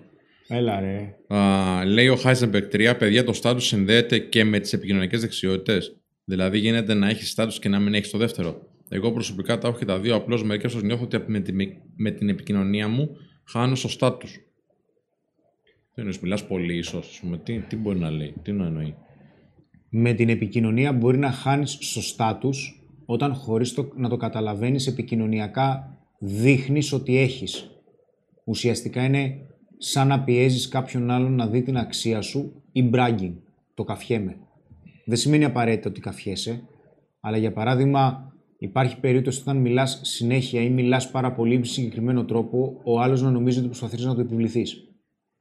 Ειδικότερα αν δεν είναι καλός στην επικοινωνία ή αν δεν είναι και εκείνος τόσο άνετος όσο εσύ. Οι επικοινωνιακές δεξιότητες που έχουν να κάνουν κυρίως με το στάτους δεν έχουν να κάνουν με το ότι μπορώ να μιλάω, μπορώ μόνο να είμαι συμπαθής, μπορώ κάτι πολύ συγκεκριμένο. Όπως ανέφερα πριν, έχουν να κάνουν κυρίως με δύο επικοινωνιακές δεξιότητες. Με την ικανότητα του να μπορείς να διαπραγματευτείς καλύτερες συνθήκες από ό,τι έχεις τώρα και με την ικανότητα να δημιουργείς κοινωνικές συμμαχίες που εμέσως πλην σαφώς περιλαμβάνει το μεγαλύτερο ποσοστό των επικοινωνιακών δεξιοτήτων αυτά τα δύο χαρακτηριστικά. Ο κύριος Τζι βάζει 2 ευρώ και λέει για να πιάσει το ελάφι ρωτάς το κυνηγό ή το θύραμα. Εγώ λέω βλέπεις τη συμπεριφορά του ελαφιού, την μελετάς, παρατηρείς και πράττεις. Λέει ο Δημοσθένης Χρήστο, ήθελα πάντα να σας πω ότι έχετε υπέροχο intro. Ευχαριστούμε πάρα πολύ. Όντως είναι ωραίο αυτό με τις ταινίες. Να είσαι καλά ρε φίλε, να είσαι καλά. Ευχαριστούμε. Ο PSR λέει, καλησπέρα, είμαστε όλοι χωρισμένοι στην παρέα. Εδώ και καιρό έχουμε βαλτώσει με αυτή την κατάσταση, τι να κάνουμε. Δεν έχετε έρθει ακόμα εδώ. Τι έγινε. Περνάτε καλά με το ότι είστε χωρισμένοι όλοι μαζί και λέτε εντάξει αράζουμε. Ελάτε να σας περιλάβω, να βάλουμε στόχους, να φλερτάρετε, να διασκεδάσετε, να περάσετε καλά, να μάθετε τι σημαίνει η έλξη.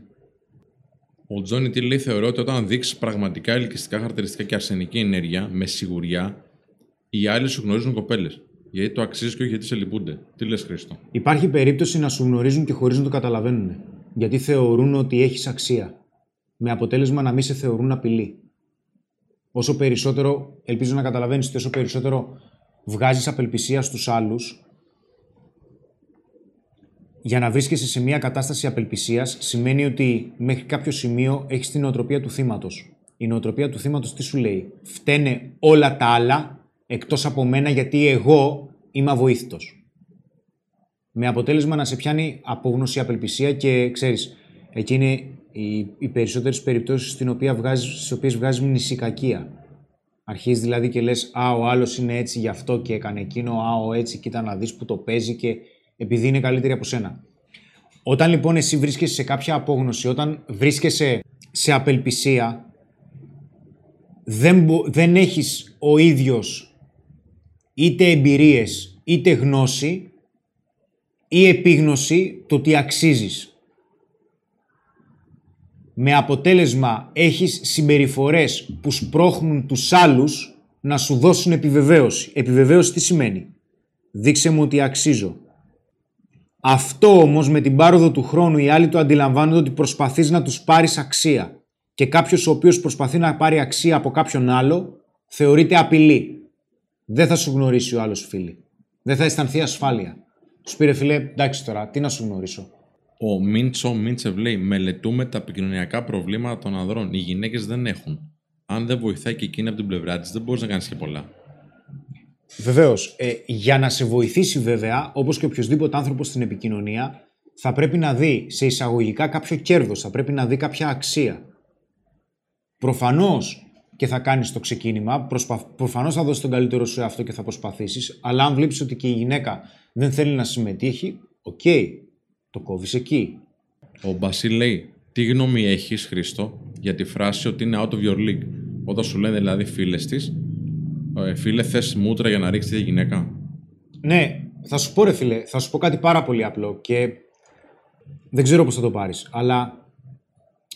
Μπορεί να θέλεις την ιδανική γυναίκα, αλλά να θέλεις να έχει την απίστευτη εκπαίδευση, να είναι φοβερή στην επικοινωνία, να είναι στοργική, να σε υποστηρίζει, να βρίσκεστε πάρα πολύ καλά ερωτικά, να έχει την απίστευτη εμφάνιση. Μπορείς να διαχειριστείς. Μπορείς να διαχειριστείς μια τέτοια γυναίκα σε ένα τέτοιο επίπεδο. Γιατί δεν είναι εύκολο. Χρειάζεται να βρίσκεσαι και εσύ σε τουλάχιστον ένα ίδιο επίπεδο για να μπορέσεις να τη διαχειριστείς. Γιατί θα σε κάνει κόσκινο. Το είναι έξω από τη λίγκα σου, είναι έξω από τα όρια σου, είναι υποκειμενικό. Αλλά υπάρχουν μερικά πράγματα τα οποία είναι σημαντικό να τα βλέπουμε και δεν πρέπει να ξεφεύγουμε και την πραγματικότητα. Υπάρχει περίπτωση δηλαδή η γυναίκα, ας πούμε, να εξελίσσεται, υπάρχει περίπτωση να έχει φιλοδοξίες, υπάρχει περίπτωση να κάνει το ένα. Υπάρχει και μετά εσύ να συχαίνεσαι τη ζωή σου. Ναι, εντάξει, είναι out of your league. Αυτό δεν έχει να κάνει με περιοριστική πεποίθηση, έχει να κάνει με πραγματικότητα. Και δεν έχει να κάνει μόνο με τη γυναίκα. Ας δώσω ένα άλλο παράδειγμα. Έρχεσαι να κάνουμε παρέα μαζί. Εγώ μέσα στην ημέρα δεν προλαβαίνω να αναπνεύσω, γιατί έχω συνεχώς στόχους, έχω συνεχώς όραμα, έχω συνεχώς όνειρα, φιλοδοξίες. Πρέπει σε ό,τι και αν κάνω να έχω κορυφαίο performance. Πρέπει να διαχειρίζομαι κάποιες καταστάσεις οι οποίες τυχαίνουν αναπάντεχα. Έχω τις αντίστοιχες απαιτήσεις από κάποιους άλλους ανθρώπους. Τι θέλω να σου πω με αυτό? Πρόσφατα τσακώθηκα με ένα γνωστό μου. Έχει ένα μαγαζί που ψωνίζω συχνά. Και είχε βάλει κάποιες εκπτώσεις, κάτι είχε γίνει και γενικότερα έχει γίνει... Γενικότερα υπολογίζει στον deal που θα κάνουμε το 10 ευρώ. Και του λέω, άκου να δεις, φιλέ, εγώ τέτοιους ανθρώπους στη ζωή μου δεν τους θέλω. Γιατί δεν είναι νοοτροπία αυτή η οποία θέλω να έχουν οι άνθρωποι που είναι γύρω μου. Γιατί αν έχεις αυτήν την νοοτροπία δεν έχεις αξία να προσφέρεις. Είμαι σε άλλο επίπεδο. Δεν είμαι στο ίδιο επίπεδο που είσαι εσύ. Γιατί ξέρω ότι δεν έχει να κάνει με την οικονομική κατάσταση που βρίσκεται. Αν είχε να κάνει με την οικονομική κατάσταση που βρισκόταν, φυσικά δεν θα είχα κανένα πρόβλημα. Γιατί πραγματικά έχω ανθρώπους και πολύ καλούς μου φίλους, οι οποίοι δεν τους φεύγουν τα χρήματα από τις τσέπες. Αντιθέτως. Δυσκολεύονται πολύ. Αλλά δεν έχω κανένα θέμα. Δεν σκέφτομαι το 5 ευρώ τώρα. Είναι θέμα νοοτροπίας αυτό. Η τσιφουτιά. Και μάλωσα, λέω, δεν θέλω τέτοιους ανθρώπους στη ζωή μου. Γιατί δεν μπορείς να με έχεις, ρε φίλε, στη ζωή σου. Δεν μπορείς να με έχεις. Δεν μπορείς να με κρατήσεις όταν έχεις τέτοια νοοτροπία. Γιατί έχω άλλους ανθρώπους στη ζωή μου οι οποίοι μου δείχνουν κόσμους. Και εσύ τώρα σκέφτεσαι το 10€. Δεν είμαστε στην ίδια νοοτροπία. Οπότε ναι, θα υπάρξουν γυναίκες, αλλά όχι μόνο γυναίκες. Θα υπάρχουν και άνθρωποι οι οποίοι είναι out of your league. Όπως υπάρχουν και άνθρωποι, και πιθανότατα υπάρχουν και γυναίκες, οι οποίοι είναι out of my league. Όχι μόνο out of your league. Είναι έξω και από τη δική μου λίγκα. Δεν μπορώ εγώ να μπω να κάνω τη ζωή του Μπέζος.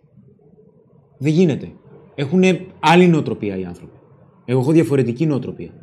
Έχουν την ικανότητα να δημιουργούν αξία. Όλοι οι άνθρωποι, οι πετυχημένοι άνθρωποι, έχουν την ικανότητα να δημιουργούν αξία. Είτε είναι super πετυχημένοι, είτε είναι απλά πετυχημένοι. Γιατί μπορεί όλοι σας, όσοι με βλέπετε τώρα, να είστε τουλάχιστον πετυχημένοι σε έναν τομέα. Δεν είναι απίθανο. Αντιθέτως, αυτό σημαίνει ότι έχετε την ικανότητα να προσφέρετε αξία. Και εδώ έχει να κάνει και με το status και με το οικονομικό. Το ότι κάποιοι άνθρωποι κερδίζουν περισσότερα λεφτά σημαίνει ότι προσφέρουν περισσότερη αξία. Δεν παίρνουν τυχαία αυτά τα χρήματα. Αλλά πέραν αυτού, ναι, μπορεί κάποια γυναίκα να είναι out of your league. Δεν είναι κακό αυτό.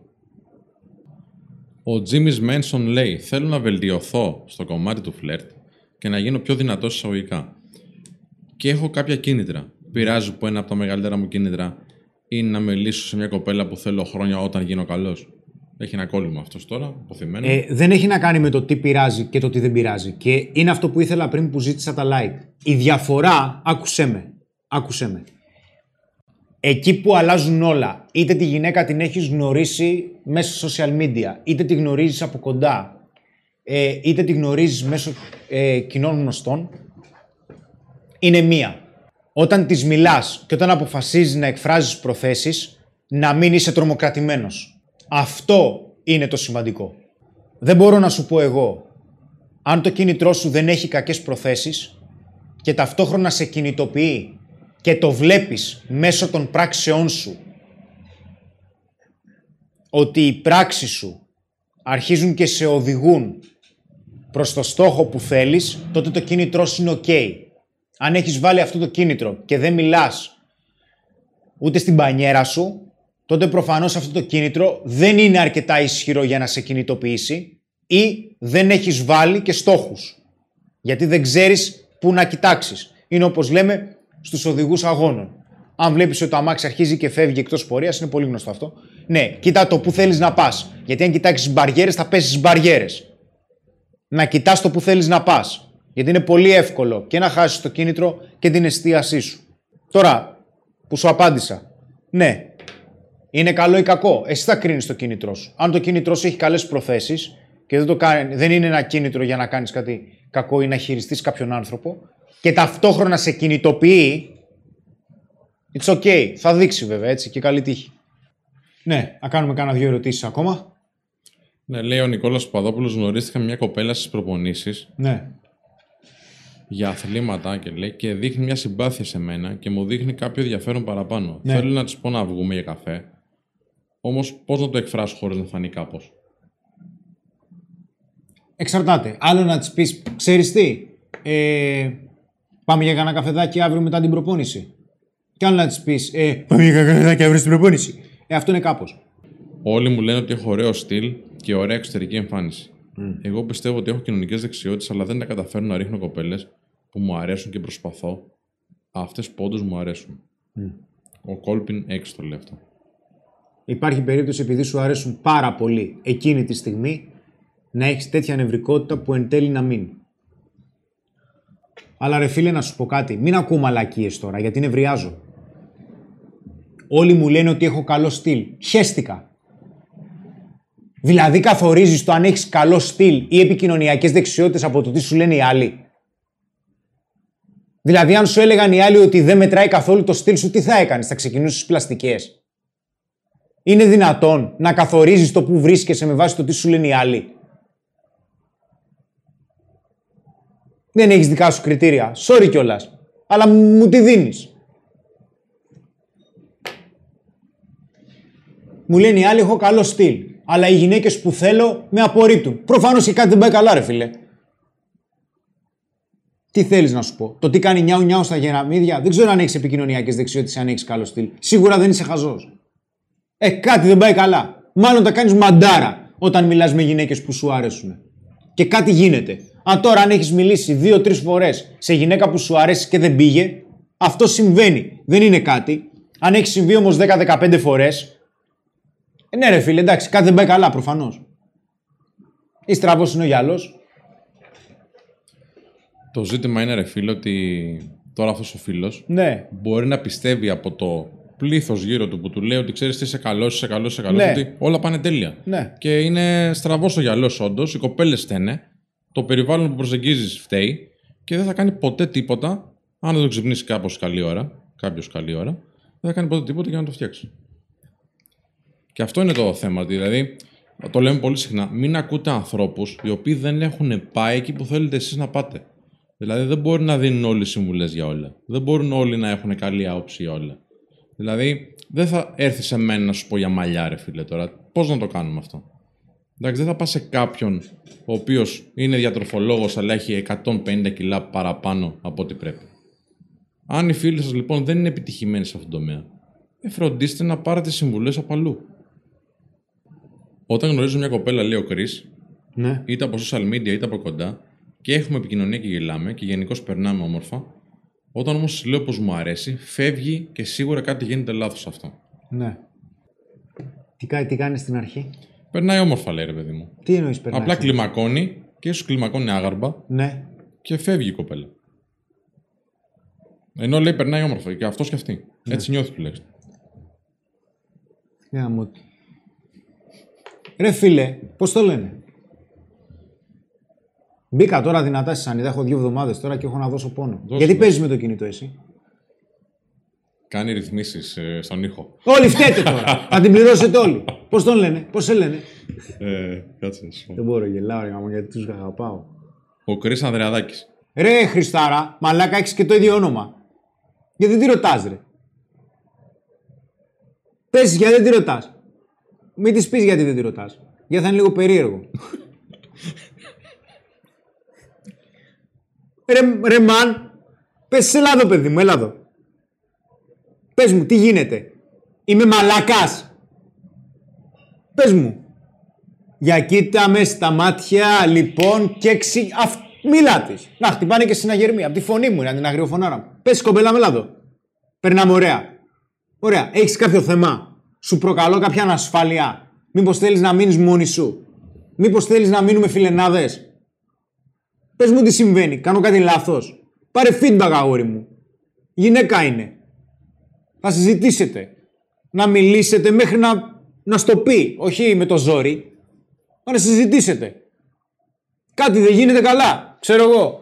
Μπορεί να έχεις μπει friend zone και να μην το ξέρεις. Δεν είμαι εκεί. Και χαίρομαι γι' αυτό. Ναι, δεν είμαστε για μπανιστήρι. Αλλά ρε φίλε, μίλα με την κοπέλα, πες τι γίνεται, θα συνεχίσει αυτό? Γιατί μάλλον κάνω κάτι που δεν δουλεύει ή εσύ χρειάζεσαι κάτι άλλο διαφορετικό από αυτό που θέλω εγώ. Έτσι γίνονται οι ανθρώπινες διαπραγματεύσεις. Σου αρέσω, πολύ ωραία. Με βλέπεις ερωτικά, πολύ ωραία. Θα προχωρήσουμε ή μήπως θέλεις λίγο το χώρο σου γιατί σε πιέζω? Πολύ ωραία. Ναι, θέλω το χώρο μου. Ωραία. Τι εννοείς τον χώρο σου? Καλά είναι που μιλάμε. Ναι, οι φίλες μιλάνε. Εγώ δεν είμαι φίλος.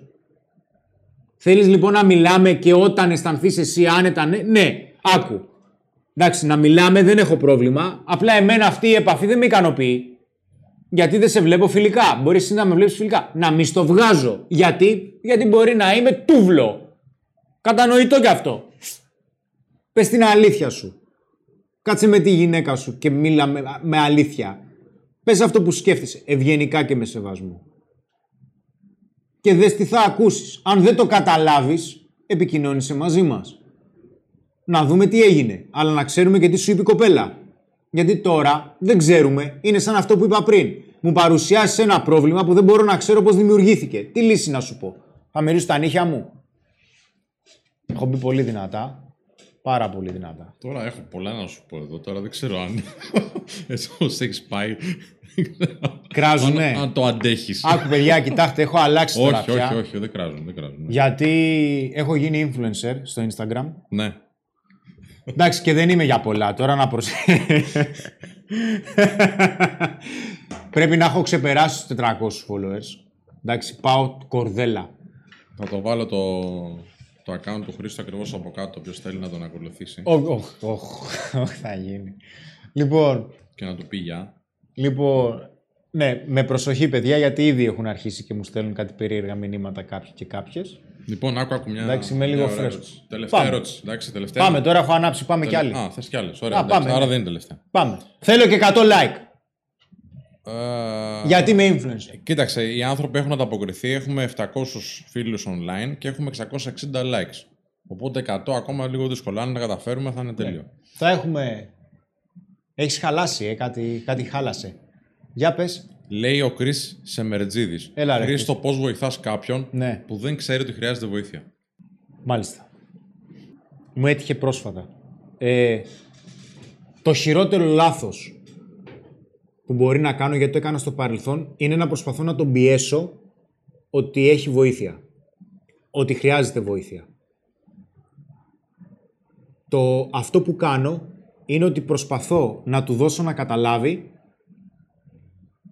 αν αυτό που έχει είναι αυτό που θέλει και τον ικανοποιεί. Αν αυτό που έχει είναι αυτό που τον ικανοποιεί και αυτό που θέλει, δεν χρειάζεται βοήθεια. Αν όμως αυτό που έχει ή η κατάσταση που βρίσκεται ή το σημείο που βρίσκεται δεν είναι αυτό, δεν είναι ίδιο με το σημείο που βρίσκεται ή το σημείο που τον ικανοποιεί, υπάρχει θέμα. Γιατί είχα πρόσφατα μια συζήτηση με έναν άνθρωπο και ήταν νέος άνθρωπος, ευγενικός και σεβαστικός, και μου λέει, ρε φίλε, ναι, οκ, σας έχω δει, αλλά εγώ το έχω. Μου λέει, έχω γυναίκα στη ζωή μου και κάνουμε και σεξ και είμαι μια χαρά. Του λέω, οκ, μια χαρά είσαι. Και του λέω, οκ, αφού είσαι ευχαριστημένος, ρε φίλε, κομπλέ. Και καθώς προχώραγε η συζήτηση και μιλούσαμε, κάποια στιγμή μου πετάει, ναι, εγώ είμαι τις σχέσεις. Και του λέω, sorry ρε man, αφού είσαι τις σχέσεις, για ποιο λόγο είσαι με τη συγκεκριμένη την κοπέλα και βρίσκεστε μόνο για σεξ? Μου λέει, δεν θέλει κάτι παραπάνω. Του λέω, ναι, αλλά εσύ δεν θέλεις κάτι παραπάνω. Μου λέει, θέλω. Του λέω, δεν θα ήθελες, του λέω, να το είχες? Ή αν ήταν να μπορούσες να βρεις μια ποιοτική σχέση με μια γυναίκα που μπορεί να την προσφέρει. Και εκεί προβληματίστηκε. Γιατί έτσι είναι. Φίλε, πολλοί δεν καταλαβαίνουν ότι έχουν ζήτημα και νομίζουν ότι το έχουν. Βεβαίως, παιδιά, εγώ τώρα μανατζάρω πόσους ανθρώπους έχω. Στην εταιρεία έχουμε 33 άτομα αυτή. Στην εταιρεία πόσους έχω να μανατζάρω εγώ? Έχω πολλούς. Δεν θυμάμαι. Ούτε που θυμάμαι. Είναι καινούργιοι τώρα, οι 4. Υπάρχουν προβλήματα που δεν ξέρω ότι υπάρχουν μέχρι να μου εμφανιστούν. Συμβαίνει αυτό το πράγμα. Δεν είναι παράλογο. Δεν είναι παράλογο. Σας το λέω δηλαδή πραγματικά. Ρε φίλε, εγώ συμφωνώ μαζί σου. Παράλογο είναι να μην έχεις ανοιχτά μάτια και αυτιά και να ακούσεις ότι ξέρεις υπάρχει κάτι άλλο. Γιατί όταν βγήκαμε εμείς και είπαμε για το φλερτ, ναι, ότι υπάρχουν ζητήματα στο φλερτ, όλοι νομίζαν ότι το είχαν, φίλε, και γκρίκα μάκη και τέτοια. Και ξαφνικά βγαίνει ένα βίντεο στο YouTube και σου λέει, φίλε, κάνεις λάθη στο ραντεβού. Ναι, κοίταξε. Εμείς είπαμε και την αλήθεια. Να σου πω το εξής. Πόσες φορές σου έχει τύχει να σου μιλήσει άνθρωπος στον δρόμο τώρα που έχουμε γίνει λίγο πιο αναγνωρίσιμοι, ναι, και να σου πει, εγώ το έχω, αλλά γουστάρω την παρέα. Και να τον βλέπεις, δε φίλε, ότι δεν το έχει το παιδί. Ναι, εντάξει. Ότι δεν σε κοιτάει στα μάτια όταν μιλάει. Ναι. Με σταματάει κάποιος άνθρωπος που, αν μας δείτε να μας σταματήσετε, γουστάρουμε. Ναι, βέβαια, είναι τεράστια χαρά για μας. Πολλοί άνθρωποι, ας πούμε, μου πούνε, φίλε, ναι, εντάξει, μ' αρέσεις, αλλά έχω και κάποιες διαφωνίες. Ναι. Εντάξει, okay. Δεν είναι κακό. Αλλά. Άκου φιλέ, είναι απλό που βρίσκεσαι και που θα ήθελες να βρίσκεσαι. Αυτά ταιριάζουν. Αν δεν ταιριάζουν, σκέψου το. Μπορείς να το βρεις μόνος σου. Και το κομμάτι της αυτοβελτίωσης, αυτό ρε φίλε βοηθάει. Δηλαδή, τουλάχιστον σου ανοίγει τα μάτια και είσαι δεκτικός στο να αλλάξεις κάποια πράγματα, να βοηθείς σε μερικά πράγματα και δεν τρέπεις να ζητήσεις βοήθεια. Το πιο δύσκολο πράγμα είναι να μπορείς να παίρνεις αρνητικό feedback. Και τι έγινε στο φινάλε? Θα σου πω τι έγινε. Λέβαια, γιατί το αρνητικό feedback, θα σου πω ρε φίλε, γιατί το αρνητικό feedback είναι ένα είδος αποτυχίας. Και το είδος αποτυχίας σου λέει ότι δεν είσαι τόσο καλός όσο πίστευες ότι είσαι. Ναι. Και αυτό είναι γάμισέτα. σε χτυπάει στην ψυχή. Το ξέρω, ρε, το γιατί λες, τόχα ρε, τόχα. Πας στο management, πωλήσεις, τόχα, γαμό, ανατινάζονται όλα. Λες, τι έγινε, ρε φίλε. Μα εγώ νόμιζα ότι ήμουνα σε καλό σχεδιασμό. Δεν είναι εύκολο να μαζέψεις αυτά κομμάτια, που μπορεί να μην είναι κομμάτια. Μπορεί η διόρθωση να είναι πολύ πιο εύκολη από τη δημιουργία του προβλήματος, που εσύ έκανες.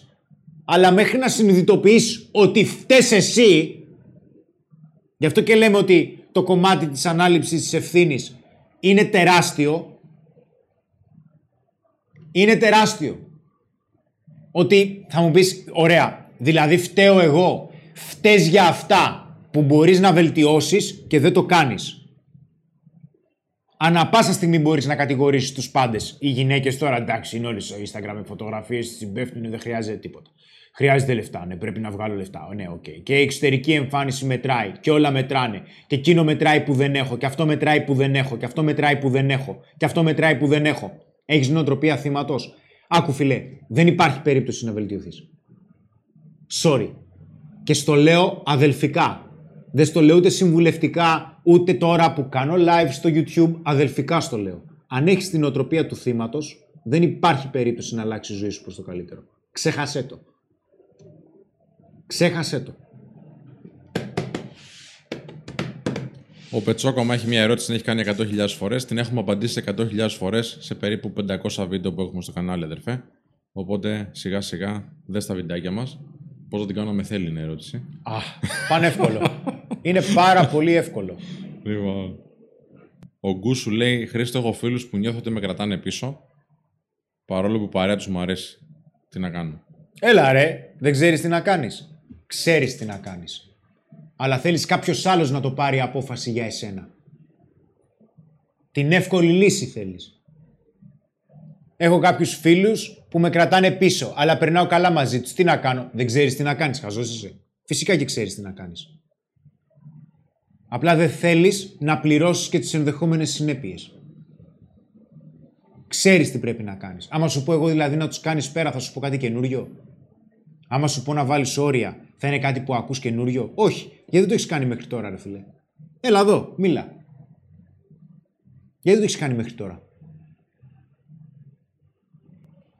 Ο Παΐσης λέει: Καλά έλεγα από τη στιγμή που είδα τα βίντεο του Χρήστου και τον είδα στο Μπούργαμ σε σεμινάρια και τώρα ότι είναι φωνακλάς. Φωνάζει ο τύπος στην ψυχή μας.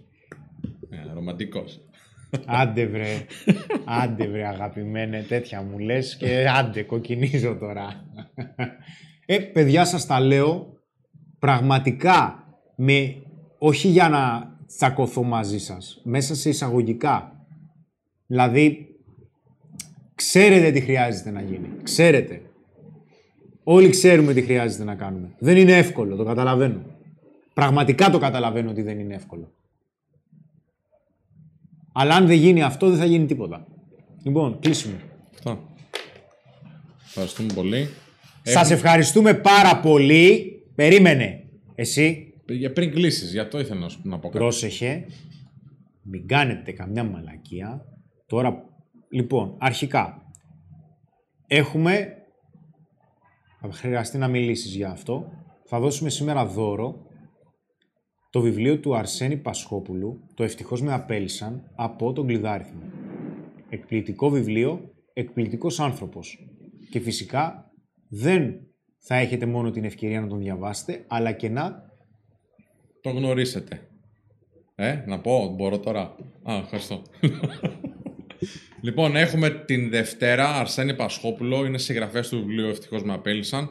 Ένα εριστικό βιβλίο, γιατί σου λέει μέσα στην κρίση και μέσα σε όλη αυτή την καταχνιά την εργασιακή, υπάρχει ένας άνθρωπος που βγάζει ένα έργο το οποίο λέει «Ευτυχώς με απέλυσαν», δεν χάρηκε κιόλας. Και μας έκανε εντύπωση, μιλήσαμε με τον Κλειδάριθμο, μας τον έφερε εδώ τον άνθρωπο, κάναμε ένα πολύ ωραίο podcast, μια πολύ ωραία κουβέντα και βλέπουμε έναν τρόπο σκέψης ο οποίος λέει από το πολύ αρνητικό, ήρθε κάτι πολύ θετικό. Γενικά η ζωή του έχει εξελιχθεί πολύ καλύτερα από εκείνη τη στιγμή που απολύθηκε από μια δουλειά που ήταν πολύ πολύ πολύ σημαντική. Οπότε Δευτέρα 7 η ώρα θα δείτε ένα φοβερό podcast με τον Αρσένη Πασχόπουλο. Και παράλληλα... Για να κερδίσετε το βιβλίο του Αρσένη θα χρειαστεί να απαντήσετε στην ερώτηση κάτω από το βίντεο μόλις ανέβει. Τι, Ποια είναι για εσάς η πιο σημαντική επικοινωνιακή δεξιότητα που έχετε? Και θα πρέπει να σας ανακοινώσω ότι το επόμενο live, την επόμενη Πέμπτη της Σανίδας, θα είναι και το τελευταίο της σεζόν. Για να ξέρετε. Θα είναι 200 ευρώ είσοδος. Πολύ έξυπνο. Θα έπρεπε να έχει 200 ευρώ είσοδος, ρε φίλε. Ναι, αλλά δεν πειράζει. Η γενεοδωρία ανταμείβεται. Λοιπόν, από μένα θα ήθελα να σας πω καλό βράδυ. Σας ευχαριστώ πάρα πολύ που ήσασταν εδώ και μας στηρίξατε. Σας ευχαριστώ πάρα πολύ που μας βοηθήσατε να πιάσουμε τους 100.000 subscribers. Μπορεί να μην το γιορτάζουμε, είναι μεγάλη επιτυχία. Συνήθως οι επιτυχίες μας δεν τις γιορτάζουμε γιατί έχουν προεκύψει από πολύ μεγάλη και από πολύ σκληρή δουλειά. Έχουμε παιδευτεί πάρα πολύ γι' αυτό. Οπότε το θεωρήσαμε μέχρι κάποιο σημείο ότι επιτέλους έγινε. Όπως και να έχει όμως δεν μπορούμε να το αφήσουμε. Πραγματικά σας εκφράζω την προσωπική μου ευγνωμοσύνη. Ελπίζω τα live να σας βοηθούν και μην ξεχνάτε ότι μπορείτε και εσείς να μας πείτε πώς μπορούμε να σας βοηθήσουμε περισσότερο μέσα από τα live.